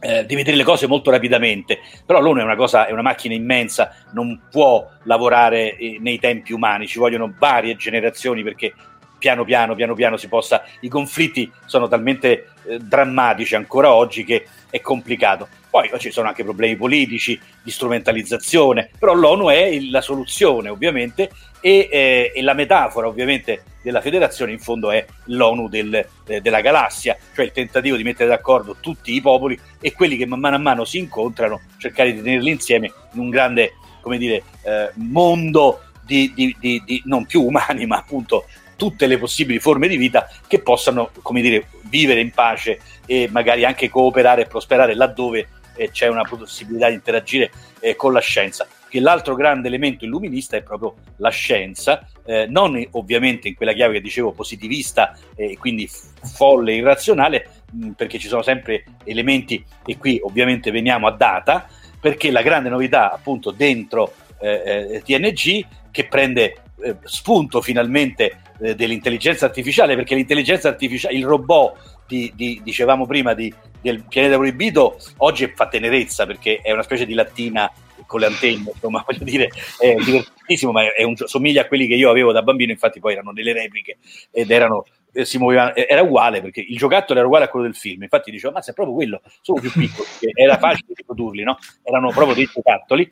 E qui invece no, siccome l'intelligenza artificiale nasce proprio in quegli anni, il dibattito comincia alla metà degli anni 50 e negli anni 60 eh, non è ancora chiaro di che cosa stiamo parlando. Vi ricordo che appunto per, quando, quando andiamo sulla Luna, dico andiamo perché è patrimonio dell'umanità ormai, quando andiamo sulla Luna eh, il, il, il computer di bordo, quello che avevano sull'Apollo, che mandava quei pochi dati giù a Houston, che poi elaborava, è, è una roba che il vostro quel timerino che avete sulla lavatrice quando fate i programmi, bellana, eh, quello è 100.000 volte più, più, potente di quello che avevano a bordo dell'Apollo 11. Cioè sono andati praticamente... Perché andò in overflow, cioè per esatto. eccesso di dati, proprio durante l'atterraggio. Esattamente, mi hai bravissimo, hai, hai, hai, proprio colto quello che stavo per dire. Armstrong negli ultimi momenti lo fa a mano, quando lui atterra perché è, è, ha collassato il computer che era questo oggetto. Quindi immaginate in cui eravamo. Per cui mentre eh, stiamo parlando del 69, l'anno prima era uscito 2001 di Kubrick dove però si immaginava un'intelligenza artificiale che invece era al 9000 che addirittura appunto si prende, ehm, in, cerca di prendere in mano tutta la, la, l'astronave e, e, e, e, ribellarsi al suo creatore. Mm, questo ovviamente ha una storia dentro la fantascienza, attraversa tutti gli anni 70 e ovviamente arriva dentro eh, dentro eh, TNG, dove Data è in questo caso ovviamente proprio eh, la, la, la, una, una, figura um, perfettamente definita di questo tema dell'intelligenza artificiale. Perché? Perché Data ha il problema del chip dell'emotività, cioè ha, eh, sa benissimo eh, chi, chi, l'ha creato, perché Data è un prodotto artificiale della altissima tecnologia umana, che però ovviamente ha una sua come dire, autonomia ed è talmente, mm, eh, come dire, eh, in, quasi invisibile questa sua eh, diversità radicale di macchina che eh, il, lo spettatore è sempre sul limite, eh, ma con chi, chi, sto, chi è, che cosa sta, che, con questo personaggio, che cos'è? Ecco, vedete però questa incertezza, che è molto postmoderna, no? Cioè, e comincia allora a mettere in crisi eh, noi stessi, no? Però in una forma delicata, cioè non c'è, come dire, una, una violenza eh, ehm, una paura come è al 9000 che è l'incubo che prende e allora va spento no? cioè lui Bowman va nella sua mente gli stacca man mano a mano no? ecco perché, perché lì c'è l'idea eh, quasi direi senza quasi insomma heideggeriana di una tecnica che sovrasta totalmente post-nicciana e, e, e, lo dico consapevolmente perché eh, Kubrick leggeva questa roba e ce l'aveva sul comodino eh, anche perché il feto cosmico e l'oltreuomo questo sono. Bene, però quell'oltreuomo che è mitico e che è mh, mm, il prodotto di un dialogo con, con Clark e quindi eh, è, è, una mediazione, meno male che ha vinto Kubrick perché Clark stava in fissa con gli alieni, ne avremmo visti troppi di più, ma non ci stavano bene in 2001 gli alieni, basta solo il monolito è già più che sufficiente e meno male e quindi però diciamo l'idea era quella no? quindi il superamento di eh, una nuova forma di, di esistenza eh, qui invece abbiamo Data che appunto problematizza la tecnologia diventa, è umano ma non è umano è una macchina si dialoga ehm, ed è divertentissimo è anche ironico eh, l'attore è molto molto molto bravo eh, non era facile in quel periodo diciamo, dare corpo a un oggetto umano ma appunto non umano e che cosa ci dice? Ci dice che ancora una volta eh, in questo caso TNG con un buon margine di anticipo coglie un aspetto importantissimo di cui oggi si parla io come in ambito accademico di ricerca nel, nel, nel mio mondo eh, è, un, è un luogo comune ormai dire usare il termine, e quindi non più postmoderno che comunque irrompe nel 79, ma addirittura postumano. Ecco, siamo dentro una dimensione del postumano. Questo viene declinato in tantissimi eh, diciamo, rivoli del pensiero filosofico, antropologico, eh, in, in, ambito letterario e quindi ovviamente in ambito estetico e culturale, però parliamo appunto di postumano. Faccio subito un esempio perché così chi ci ascolta capisce immediatamente perché è facile facile. Però ecco, data sta lì e ci dice che c'è il tema del postumano, però 35 anni fa. E questo è molto interessante perché 35 anni fa dire postumano mh, è, insomma, non, non, capiva nessuno mh, ne, che vuol dire, che, di cosa mi stai parlando. Oggi è una parola forse per alcuni un po' ancora oscura, ma si comincia a, a, a sentire sempre di più e soprattutto se ci pensate l'avete vissuta tutti, tutti voi, anche Sofia che è giovanissima, eh, che eh, ci, ci, ci, ascolta, eh, ehm, lo sa bene di che cosa stiamo parlando perché forse ha un ricordo di quello che sto per dire. Allora a un certo punto abbiamo un atleta sudafricano che nella sua vita privata ha fatto qualcosa di orribile perché insomma forse ha ucciso la moglie, mh, però mh, all'epoca ovviamente non era accaduta questa tragedia e aveva perso le gambe sotto al ginocchio. Allora a, gli hanno messo a un certo punto dei, dei, dei diciamo, degli oggetti, uso volutamente questo, che come dire, perché non sono proprio delle gambe, non, non, non mimano la, la, gamba del soldato della prima guerra mondiale di legno, brutta là con la, la, l'articolazione, però ecco, sono in fibra di carbonio, funzionano molto bene, sono studiati e a un certo punto lui fa i 400, vince e qualcuno si pone il problema perché vuole gareggiare alle Olimpiadi che all'epoca erano quelle di, non mi ricordo, 2008 o 2004, non ricordo bene, eh, quale, in quale, mi sembra 2008, volesse partecipare e il CIO, il Comitato Internazionale Olimpico, si domanda, ma questo eh, lo possiamo ammettere o no? Cioè è umano o non è più umano? E quindi non lo dicono, è post-umano, è qualcosa di nuovo, è un, è un, è un umano, ma perché, perché dicono di no, ma non perché lo vogliono discriminare, perché appunto, tra, dico usando il termine che avevamo usato eh, prima, cioè è un handicappato dotato di una tecnologia che, che come dire, gli risolve l'handicap. Eh, ma perché addirittura sì, è Pistorius, esattamente Pistorius. No, vedo che io non l'ho nominato, ma lo davo per scontato. Sì, sì, è Pistorius.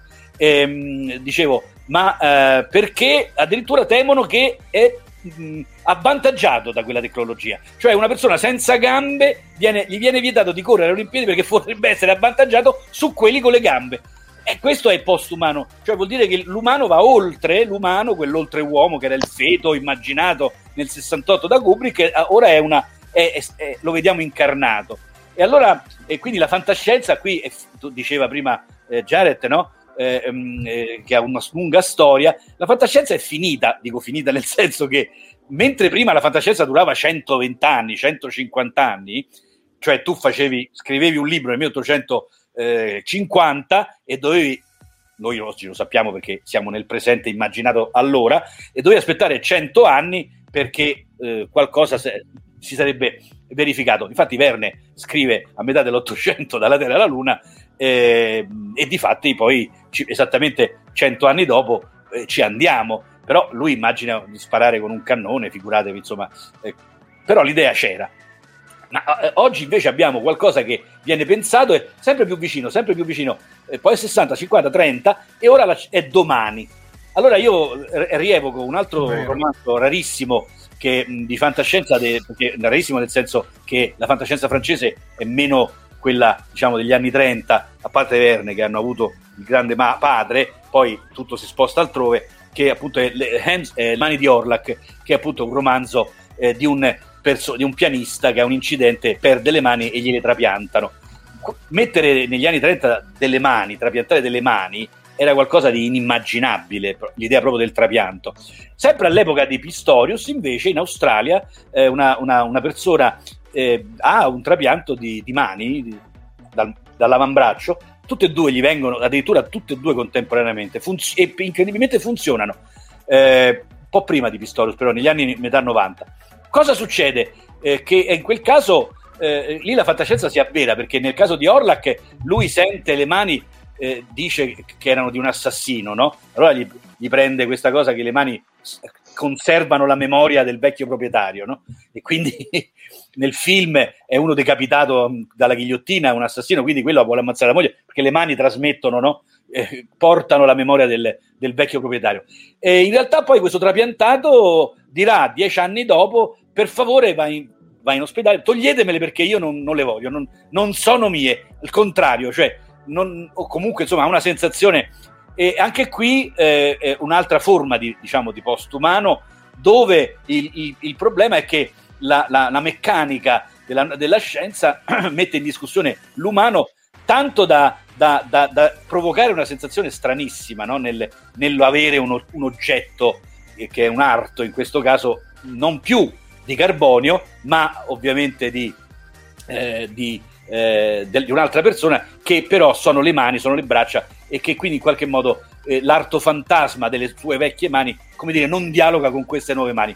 Molto interessante perché qui, anche qui appunto lo ritroviamo all'interno, in questo caso, di data quando, eh, ovviamente in una forma completamente molto più alta ed evoluta, lui ha a che fare col problema dell'emozione, no? cioè delle, delle, delle, del chip e dell'emotività.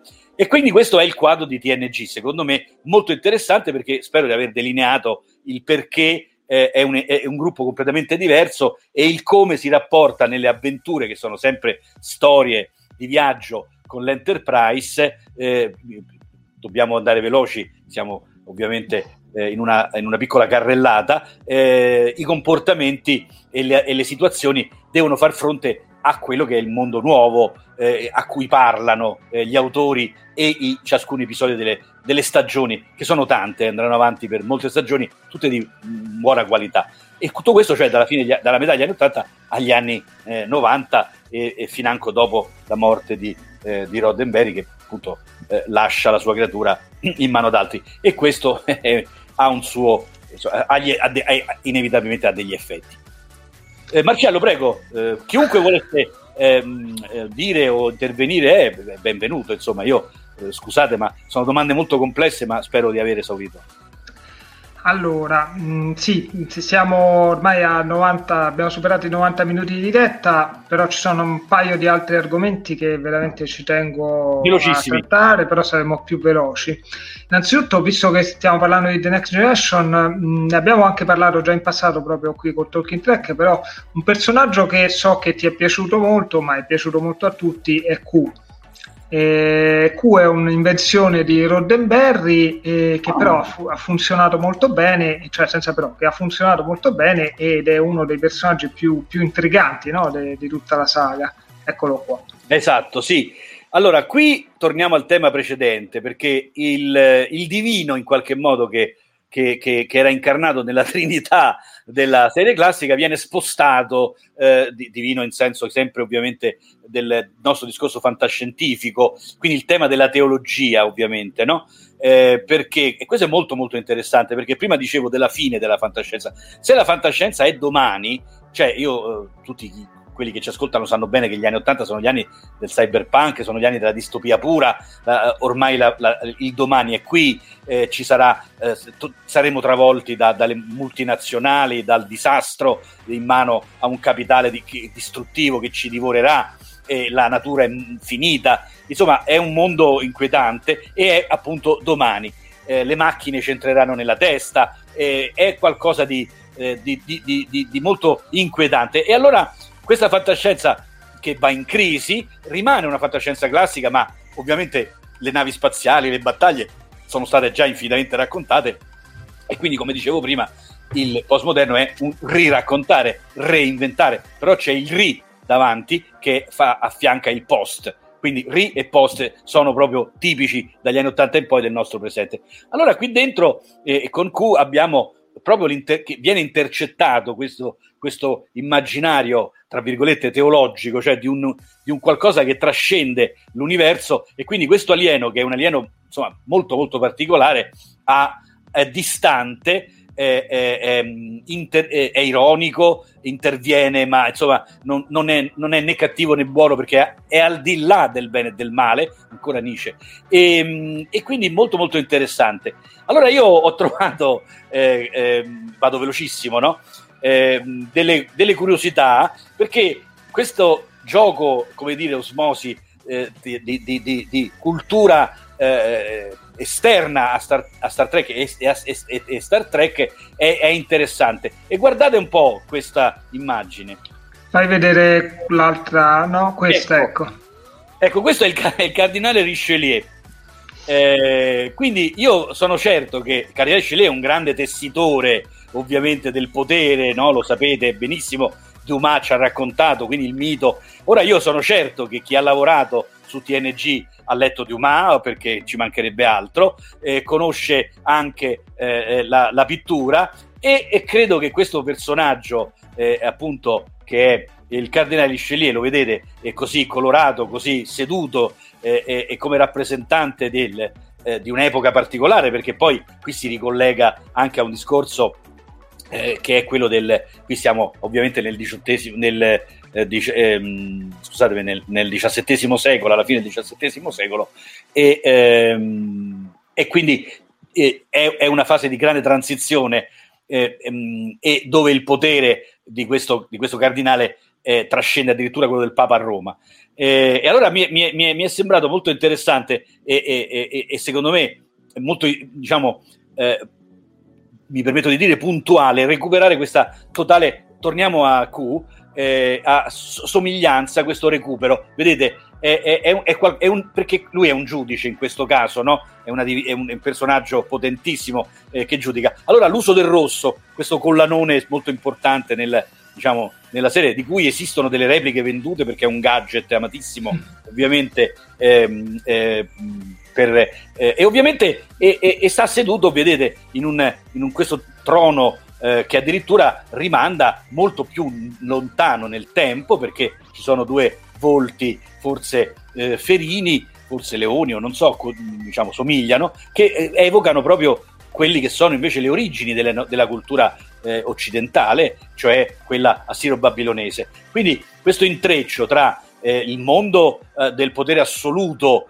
eh, del, del, di, di, di, un Richelieu che è un papa francese e le origini lontanissime di questo trono per questo personaggio che è il, tra i più belli in assoluto di TNG per questo ovviamente è una mia personale eh, affermazione eh. eh anche per, per me anche per me assolutamente eh, perché è divertente è geniale e allora eh, lo, eh, volevo segnalare questa particolarità. E poi andiamo all'altra immagine, sempre di Q. Questo è un gioco che io voglio segnalare. L'ultima, eccola. Mm-hmm. Sì.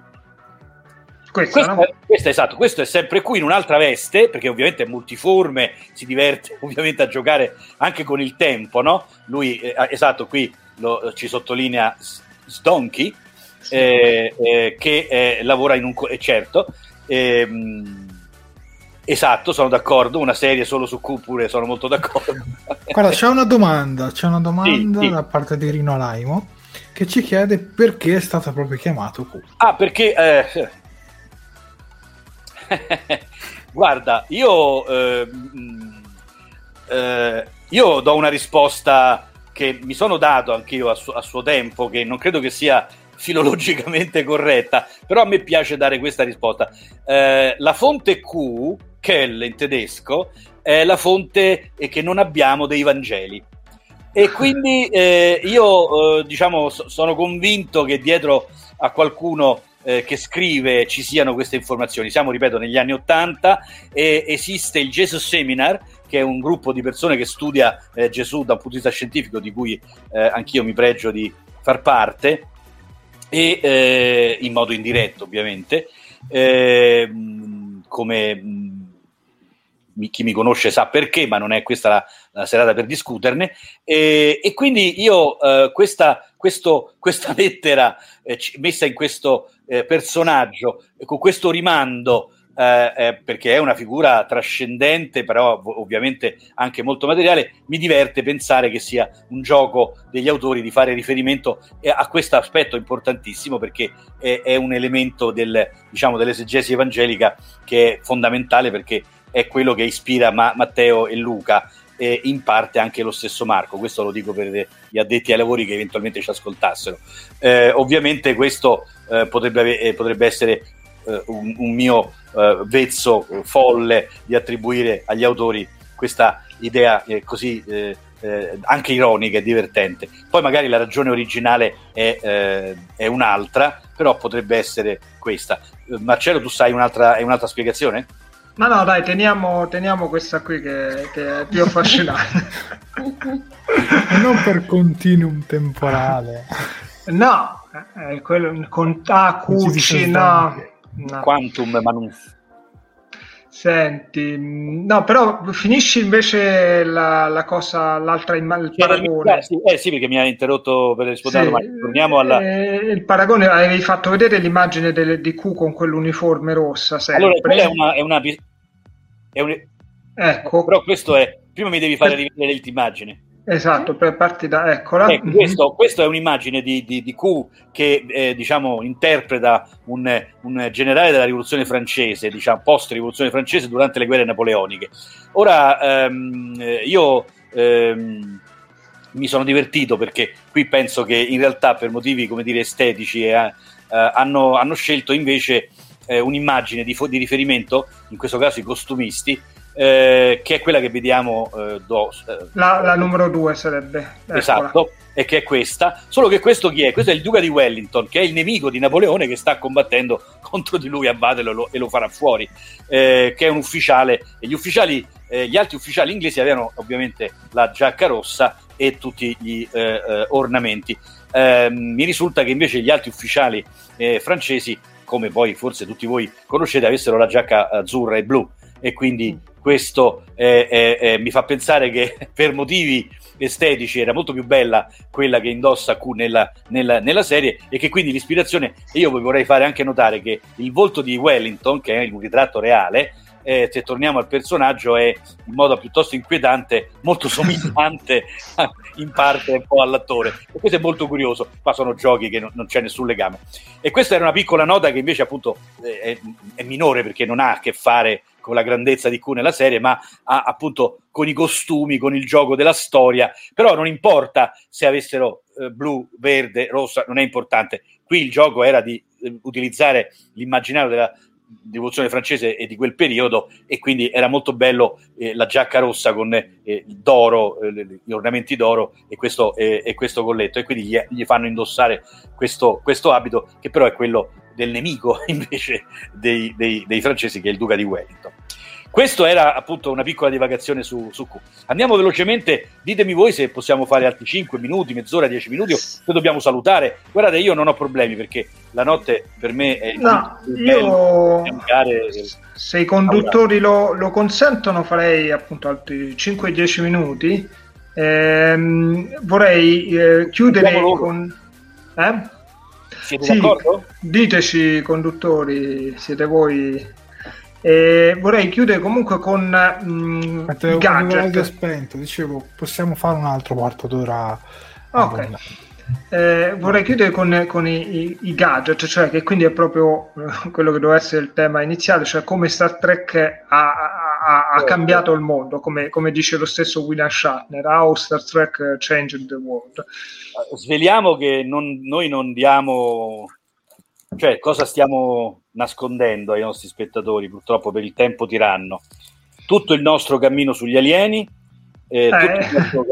i pianeti, le astronavi, eh, purtroppo ecco questo eh, lo faccio apposta perché sono cattivo, eh, proprio per fare soffrire gli spettatori. L'ho detto con... Cioè, cioè, ne approfitteremo in un'altra, in un'altra live, no? Certo. Probabilmente sì. Ok. Probabilmente sì, anche perché adesso loro diventano ricchissimi e eh, quindi ci daranno Ma, magari ci paga, magari adesso giro ci paga. No? Con Va bene, 3 centesimi.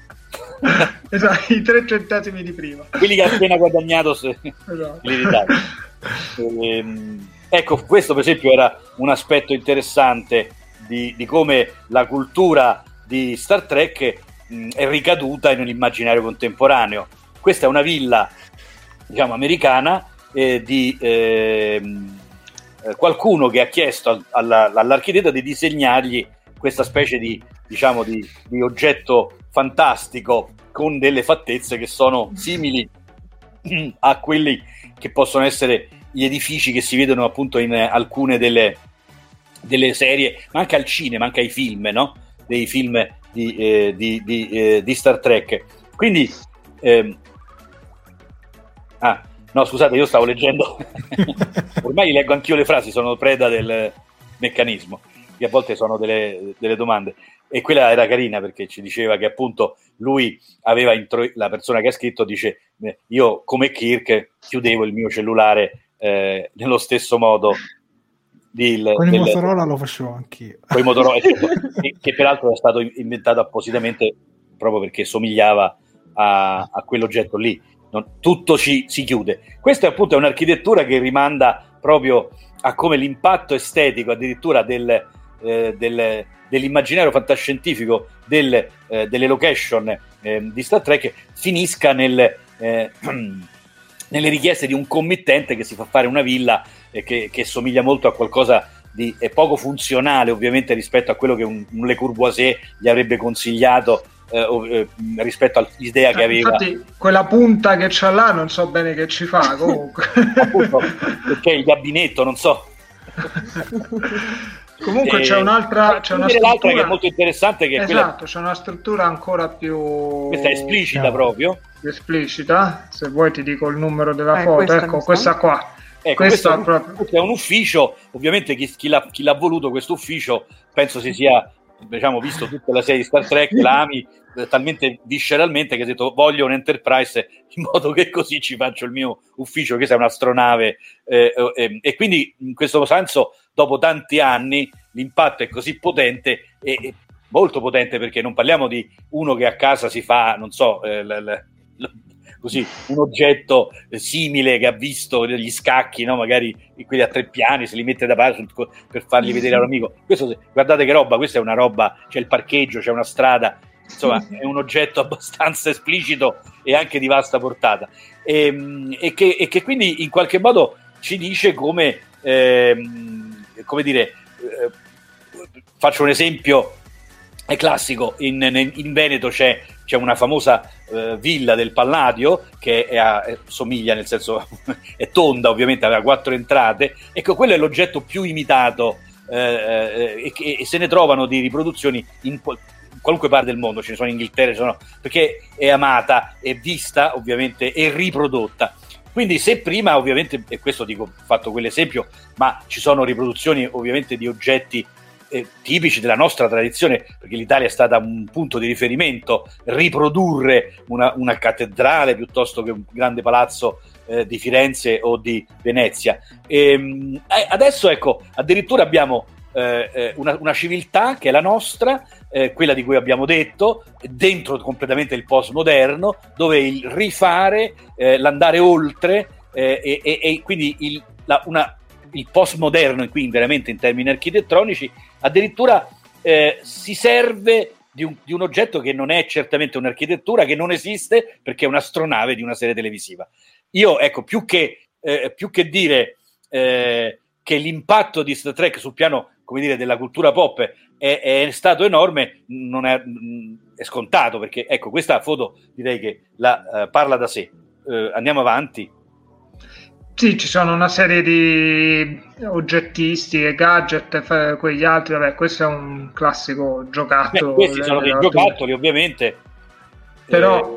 Eh, ecco, questo ovviamente è interessante perché a un certo punto eh, start, questa, questa, è della Mega Blocks, che è un po' come la Pepsi eh, dei, dei, Lego, cioè dei, sì. dei perché la, la, Lego è la Coca-Cola, è che è quella che domina il mercato, e la Pepsi che cerca di di, no? eh, di, di rubare alla Lego spazio. E, e, e, che cosa fa? La, dice, io mi prendo eh, la macchina immaginario tra le più potenti esistenti, e quindi ecco, eh, eh chiedo a Star Trek, eh, possiamo fare con il pseudo Lego eh, la Enterprise, per cercare ovviamente di conquistare quote di, me- di mercato.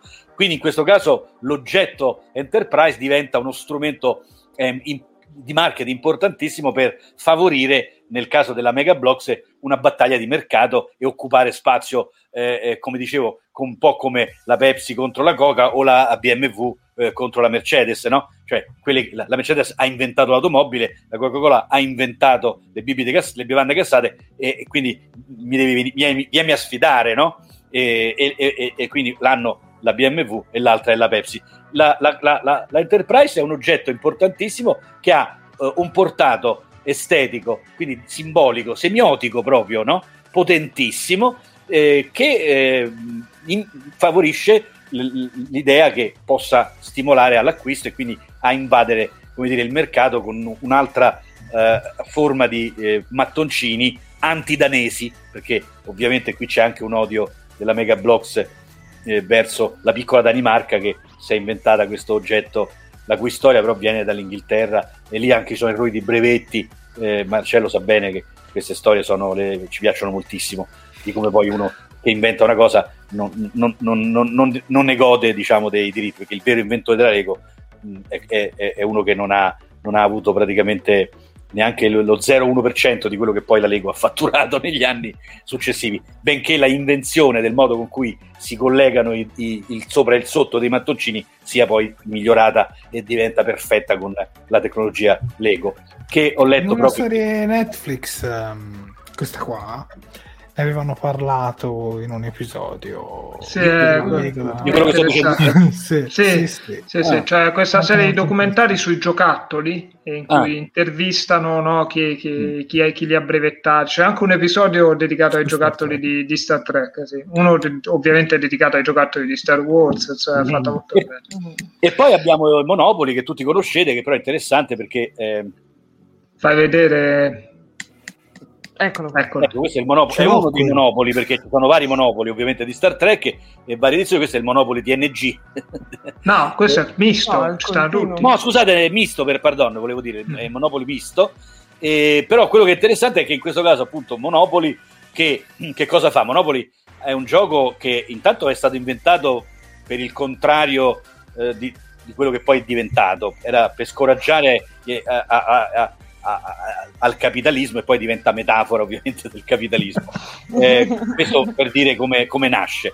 Poi ovviamente e, e nasce eh, un secolo fa. Mm, diventa un gioco da tavolo e il gioco da tavolo per antonomasia fino a un certo periodo eh, della storia e poi comincia a perdere terreno perché il mondo di questo, di questo modo di divertirsi a casa eh, con eh, un- una, una serie di pupazzetti, carte, una, una mappa eh, su cui fare cose e, e avventure eh, cresce. E la, e- e- e la- la- no, la Parker Brothers, scusate, la Monopoli la- eh, va in crisi e comincia a, a- a reinventarsi. E quindi dentro quel discorso che dicevo io del rifare, del, del- del mescolare eh, diciamo eventi linguistici eh, estetici tutto questo porta ovviamente Monopoli a intercettare tutta una serie di situazioni e fare i monopoli dedicati o com- dentro storie. Ovviamente c'è eh, quello di, eh, di Star Trek che è evocativo e, e- e devo dire anche esteticamente molto, eh, molto bello, più bello di, di quello noioso, la carcere, come prigione, con le, le monetine. Io non ci ho mai giocato, non so se qualche ascoltatore abbia mai giocato e magari se ci vuole scrivere come se si diverte o se... Imprevisto ti stanno attaccando i Klingon, però la, la prigione vedo che c'è ancora. No, la cosa carina sono i, i segnaposti, no? C'è il phaser, la poltrona del capitano, il comunicatore, una, una E navetta. tra l'altro, io ce l'ho quel Monopoli. Oh, Ecco. bravo. Eh, sì. Eh, Ma c'è ce l'hai per feticismo o ci hai giocato? No, ci ho anche giocato. Sì, sì. È piacevole? Sì, dai, è tutto in inglese ovviamente, non, è- non esiste una versione in italiano, però comunque... Ma che usano al- per i soldi le, le barre di Latinum o, o ci stanno altri soldi ancora? No, perché Star Trek, tra le altre cose, è una, No, una realtà che, che non ha i soldi. infatti. Non hai il denaro, eh, ovviamente no. Almeno non la federazione, insomma. La- sì, no, l'abbiamo dato per scontato, insomma, perché Vabbè. poi sappiamo quella parentesi. E, mh, vogliamo fare una carrellata di alieni, no? No, vabbè, dai, abbiamo fatto due ore di, di diretta, adesso dobbiamo, dobbiamo lasciare la parola ai nostri ospiti che devono salutare, ricordare tutto, giusto? Vabbè, dai, se eh, facciamo entrare No, no, tutto no, in 10 abbiamo fatto minuti. due e basta. No, no. no, vuole conservarseli perché un domani, se c'è un'altra. mh, fa- se- facciamo un altro incontro di questo tipo, allora con Marcello siamo già preparati, abbiamo l'altra metà della serata pronta e quindi, come dire, facciamo, visto che tanto parliamo di episodi, facciamo la seconda puntata o il secondo episodio, insomma. Dai, vi anticipo che Carlo ha rinominato gli alieni secondo quello che lui ci vedeva, per cui c'è l'alieno LSD, l'alieno eh, scultura, l'alieno... quindi sì, è interessante, molto interessante, però richiede, richiede una puntata a sé. Sì, effettivamente con gli alieni sì, faccio- io potremmo fare una puntata alieni molto divertente. Esatto. Eh, quindi decidete voi, insomma, quando avete tempo, voglia. Tanto io vedo, sera dopo vedo 40 nominate- immagini, forse sì, per un'altra Esatto, puntata. un'altra puntata. ok. No, no, no, non tutte ora, no, ma stai, stai scherzando, era solo perché non l'avevamo affrontato, però appunto bruciare due alieni così per due minuti, a questo punto... Dai, fai, fai vedere allora il Godzilla, c'è un alieno che, che è stato rinominato Godzilla, aspetta se vuoi ti dico No, è il Godzilliano. Godzilliano, ti dico anche il, nome. Esatto. il, il numero. Che poi era collegato questo al discorso che facevo prima, per cui lo, l'avevo apposta avevo nominato Godzilla e mi, mi preparavo gli agganci, ma Ce l'ho, allora ce l'ho, l'ho trovato. lo lasciamo 21. I potenti mezzi tecnologici. ecco. Solo questo, solo questo come... Ecco, basta. Allora, Io- questo... Vai, vai. No, dicevo, solo questo è che appunto è, è l'alieno godzilliano eh, eh, e questo però, ne- come dire, facciamo il trailer, nel senso che la prossima volta scoprirete con eh, Talking Track perché questo alieno si chiama godzilliano, secondo questo cialtrone che vi ha parlato per un'ora e mezza. Sono io. Eh, vabbè, qui sì, c'è anche la coda, no? la, la- la- la- la posa è quella, insomma. No, ma c'è... Insomma, eh, c'è c'è c'è versione, c'è anche C'è la un versione super- King Kong. c'ha un suo perché. C'è un tuo perché, va bene. Va bene, ragazzi, a voi la parola. Allora adesso vi lasciamo a voi eh, i, i saluti, eh, quindi intanto salutiamo noi. Grazie a tutti per aver partecipato. Eh, forse ci vediamo una, una prossima volta e io ascolto adesso in silenzio i- gli, gli autori. Beh, direi che con eh, il Godzilliano, come l'ha nominato il nostro Carlo, si conclude questa diretta che devo dire è stata veramente molto interessante, molto esaustiva e sembrava quasi di vedere una puntata di Wonderland eh, in live proprio, con tutti i vari collegamenti, veramente bella, bella, bella, bella davvero. Sicuramente è stata la- forse la puntata in cui io e Sofia siamo stati più muti. a parte il preambolo iniziale, quello sì. Comunque, se qualcuno ha qualche altra domanda veloce, adesso la possiamo sicuramente leggere con più calma.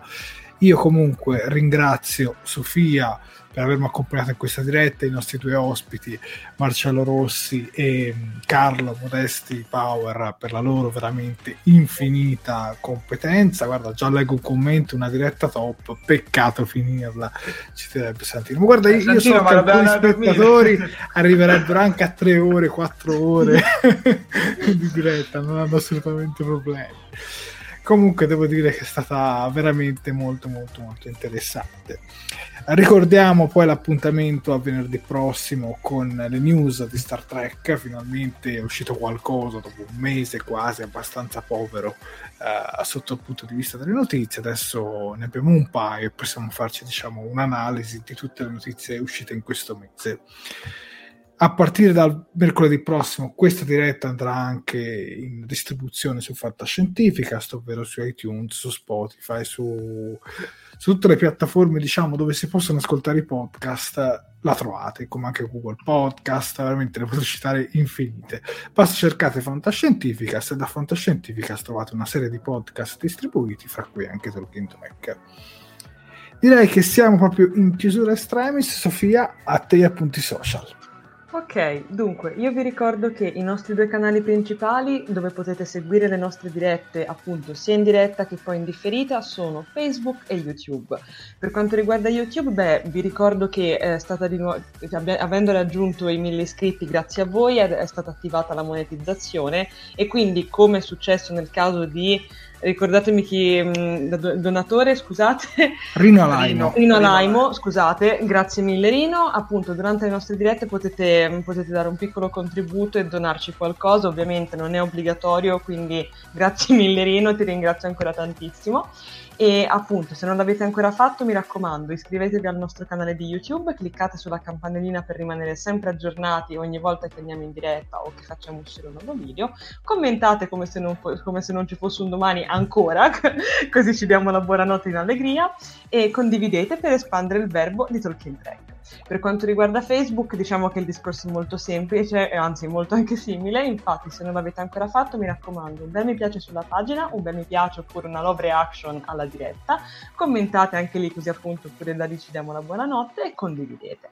Inoltre abbiamo anche altri social come per esempio la pagina di, di Instagram, diciamo il, il profilo di, di Twitter, il sito internet che viene giornalmente o comunque quotidianamente aggiornato con le notizie più importanti a tema sempre Star Trek e poi non si può più dire una novità, quindi un abitué che, che, ci accompagna ormai da diversi mesi. Infatti, se ci volete supportare ulteriormente, oltre alle donazioni su, su YouTube, vi potete abbonare anche sul nostro Patreon sono disponibili l'abbonamento primo ufficiale a 2 euro al mese che vi consente di ricevere un attestato di ringraziamento via email, come sta accadendo nel caso di Fabio Bruschi, Giordano Bracalente e Claudio Polloni. Altrimenti abbiamo anche l'abbonamento capitano a 5 euro al mese che vi beneficia dell'attestato più la menzione nei titoli di coda di Talking Track, ovvero il vostro nome comparirà nella sigla finale delle nostre dirette come sta accadendo per esempio ai nostri carissimi Assunta Viviani, Alberto Cuffaro e Marco Ranzari. Come nel caso di YouTube vi ricordo che questa non è assolutamente una forma di lucro nei confronti di Star Trek, ma semplicemente un piccolo supporto verso Talking Trek e quello che facciamo. Bene, io con questo approfitto per darvi anche la buonanotte e passo la parola a Jared. Ci è arrivata una domanda da okay. Mauro Vallanti, un una, circa un paio di minuti fa, uh-huh. che sto cercando di ripescarla per Carlo. E quindi adesso te la leggiamo. Vai Sofia, leggila tu. Okay. Oddio. Mauro chiede, Carlo, una riflessione forse semplicistica. Picard può essere inteso come un simbolico pater familias? E se fosse TNG, dopo la caduta delle certezze filosofiche, scusate, altre un ritorno al concetto di famiglia, moderna, multietnica, inclusiva, integrata, famiglia mondo nell'utopia roddenberriana e se Q fosse un divino desacralizzato dell'agnostico Roddenberry, un dio anche iracondo e bizzoso? Allora, intanto parto dall'ultima, eh, sono molto d'accordo, in parte forse l'abbiamo anche detto tra le righe, penso proprio di sì, nel senso che quando facevo il discorso eh, sulla teologia in, in chiave fantascientifica eh, il fatto che Q abbia assunto questo, questo tipo di carattere né, come personaggio dentro una, una, serie come quella di Star Trek TNG è esattamente questo. Quindi sono molto d'accordo, è molto probabile che rappresenti proprio eh, in parte anche questa necessità in qualche modo, eh, in questo caso direi post-teistica, eh, per rimanere all'illuminismo rodemberiano. Eh, su Picard, mh, sì, io non, non escluderei anche eh, che ci possono essere dei, del, in filigrana eh, questo che tu, che tu scrivi. Eh, sic- sicuramente se non in termini così espliciti, eh, quindi usando proprio il termine famiglia eh, nella dimensione del nucleo familiare, eh, però ecco la grande famiglia di una, di una nave eh, è vera, il modo con cui un capitano si deve rapportare è quello e quindi in qualche modo la, l'allegoria è, è, è, è molto calzante, per cui sono d'accordo eh, con le tue riflessioni più che domande. Eh, direi, direi, di sì, non, non, non ci sono, eh, come dire, ehm, posizioni inconciliabili con quello che abbiamo detto, anzi mi sembra che siamo in sintonia e che quindi eh, abbiamo ragionato e anche tu eh, con gli stessi strumenti eh, cognitivi. Quindi ti ringrazio e anche mi faccio, faccio i complimenti per la, diciamo, la puntualità, anche per l'ora e quindi sei lucido. Per la lucidità. Certo. Non hai il microfono acceso, sai Jared? Eccola qua. Ah, è arrivata un'altra domanda. L'ho letta, per, letta. per Fabrizio Poli, qual è il suo equipaggio preferito di Star Trek fra TOS e The Next Generation, vista tutta la, l'enorme design, ma a questo punto anche a livello personale vorrei, volevo sapere insomma qual è certo, no, no, no, assolutamente, assolutamente sì. Ma guarda, io per eh, io sono dilaniato. Sono dilaniato perché la, la, cioè la parte di me pre-intellettuale è totalmente legata al, alla, alla, serie classica e quindi è il Carlo, non dico bambino, ma insomma quello più ragazzino che è stato travolto diciamo da quell'immaginario insieme a tanta altra fantascienza. Poi dopo quando io ho, conosciuto TNG, insomma già, avevo già la prima laurea, quindi ero abbastanza grandicello.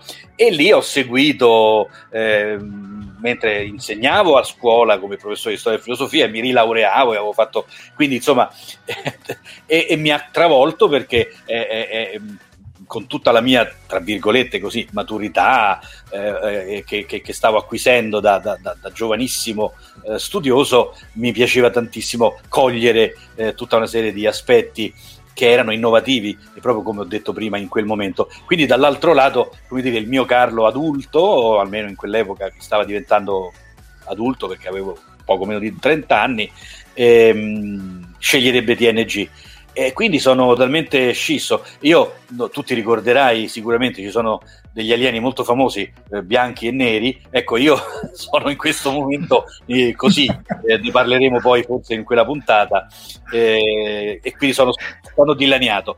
Però proprio siccome per correttezza bisogna dire qualcosa, alla fine ti dico la serie classica. Però guarda, stiamo al, al pelo proprio, eh, cioè lì, al millimetro.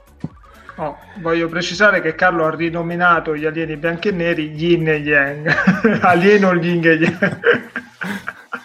no, spiegherò, spiegherò, forse. Sarà divertente.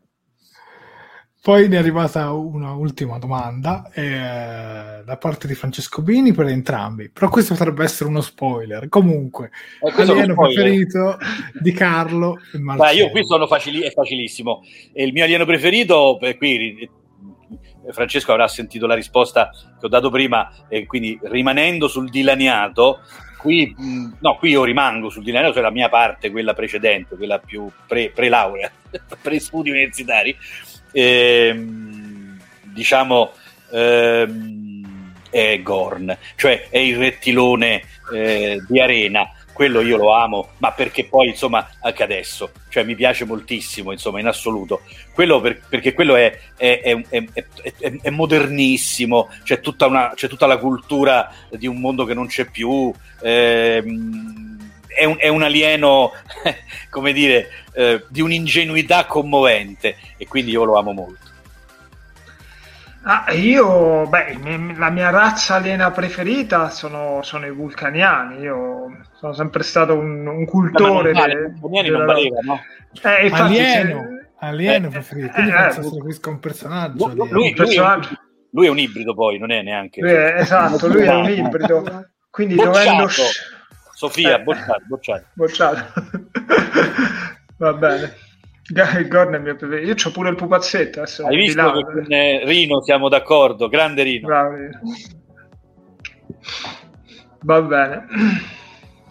Vabbè, abbiamo pensato che divertiti. Alieno preferito? Mio? Ah, della, fammi pensare, oh, mi prendi in contropiede, un alieno proprio bello, bello, oddio.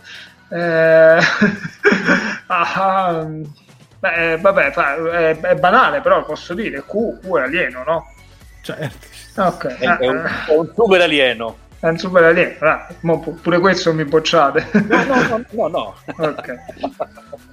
Anche il, Godzillo, anche il Godzillone, il, il, l'uomo roccia ha il suo perché, eh, però è che quell'episodio è talmente brutto, è l'episodio con Abramo Lincoln che compare nello spazio, che l'alieno comunque mi, mi, mi, mi, mi suscita questi ricordi brutti. Accidenti, eh, Mauro, all'autografo dell'attore che ha interpretato eh, questo oggetto di culto, proprio eh, guarda, mettilo in una teca perché è stupendo e ti invidio. I triboli per Stefano. Vabbè, io li hanno preferito come personaggio. Magari la prossima settimana cambio versione, ma adesso sul momento mi butto su Gold Cat. Eh. Sinceramente almeno cambia un po' con un cardassiano. Un Sofia? cardassiano, certo. ma io penso che non sia tanto misterioso il mio. Io sono molto basic, ma vado su Sarek, quindi con i vulcaniani. Mm. Sono innamorata da, di Sarek da minuto uno, quindi ho trovato in Sarek l'amore e quindi da, da, da lui rimango. Bene, bene. E direi che Carlo, Marcello, Sofia, con questa ultima domanda sugli alieni concludiamo questa diretta e quindi ci salutiamo. Ci rivediamo a venerdì prossimo noi con le notizie di Star Trek, mentre questa diretta la potete ascoltare in versione podcast, cioè in versione audio, sui canali di Fantascientifica a partire da mercoledì prossimo. Direi che abbiamo detto tutto, quindi buonanotte. Buonanotte a buonanotte. tutti. Buonanotte. Ciao. Música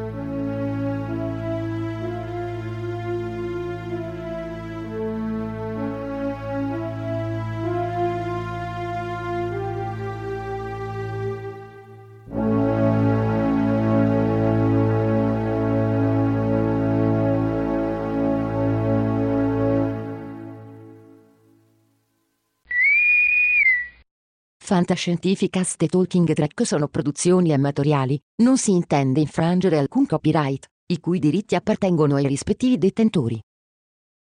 Fantascientificast e Talking Track non sono in nessun modo affiliati o sponsorizzati da CBS Corporation o da chi detiene l'uso del marchio Star Trek in Italia. Il podcast ha carattere esclusivamente ricreativo e divulgativo, non ha alcun scopo di lucro e viene diffuso gratuitamente. Autorizzazione SIAE 56125359. Nessun byte e nessun tribolo sono stati maltrattati durante la produzione di questo podcast.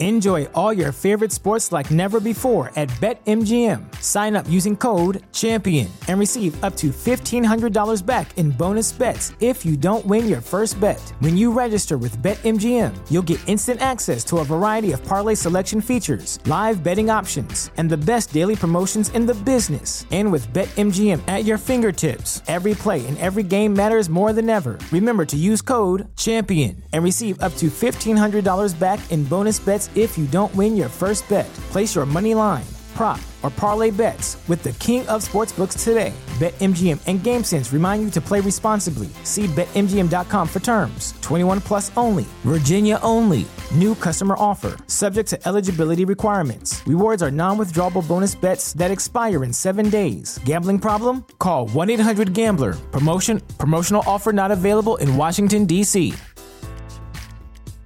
At Parker, our purpose is simple.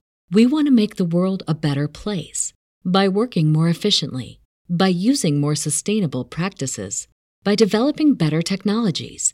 We keep moving forward. With each new idea, innovation, and partnership, we're one step closer to fulfilling our purpose every single day. To find out more, visit parker.com/purpose. Parker, engineering your success.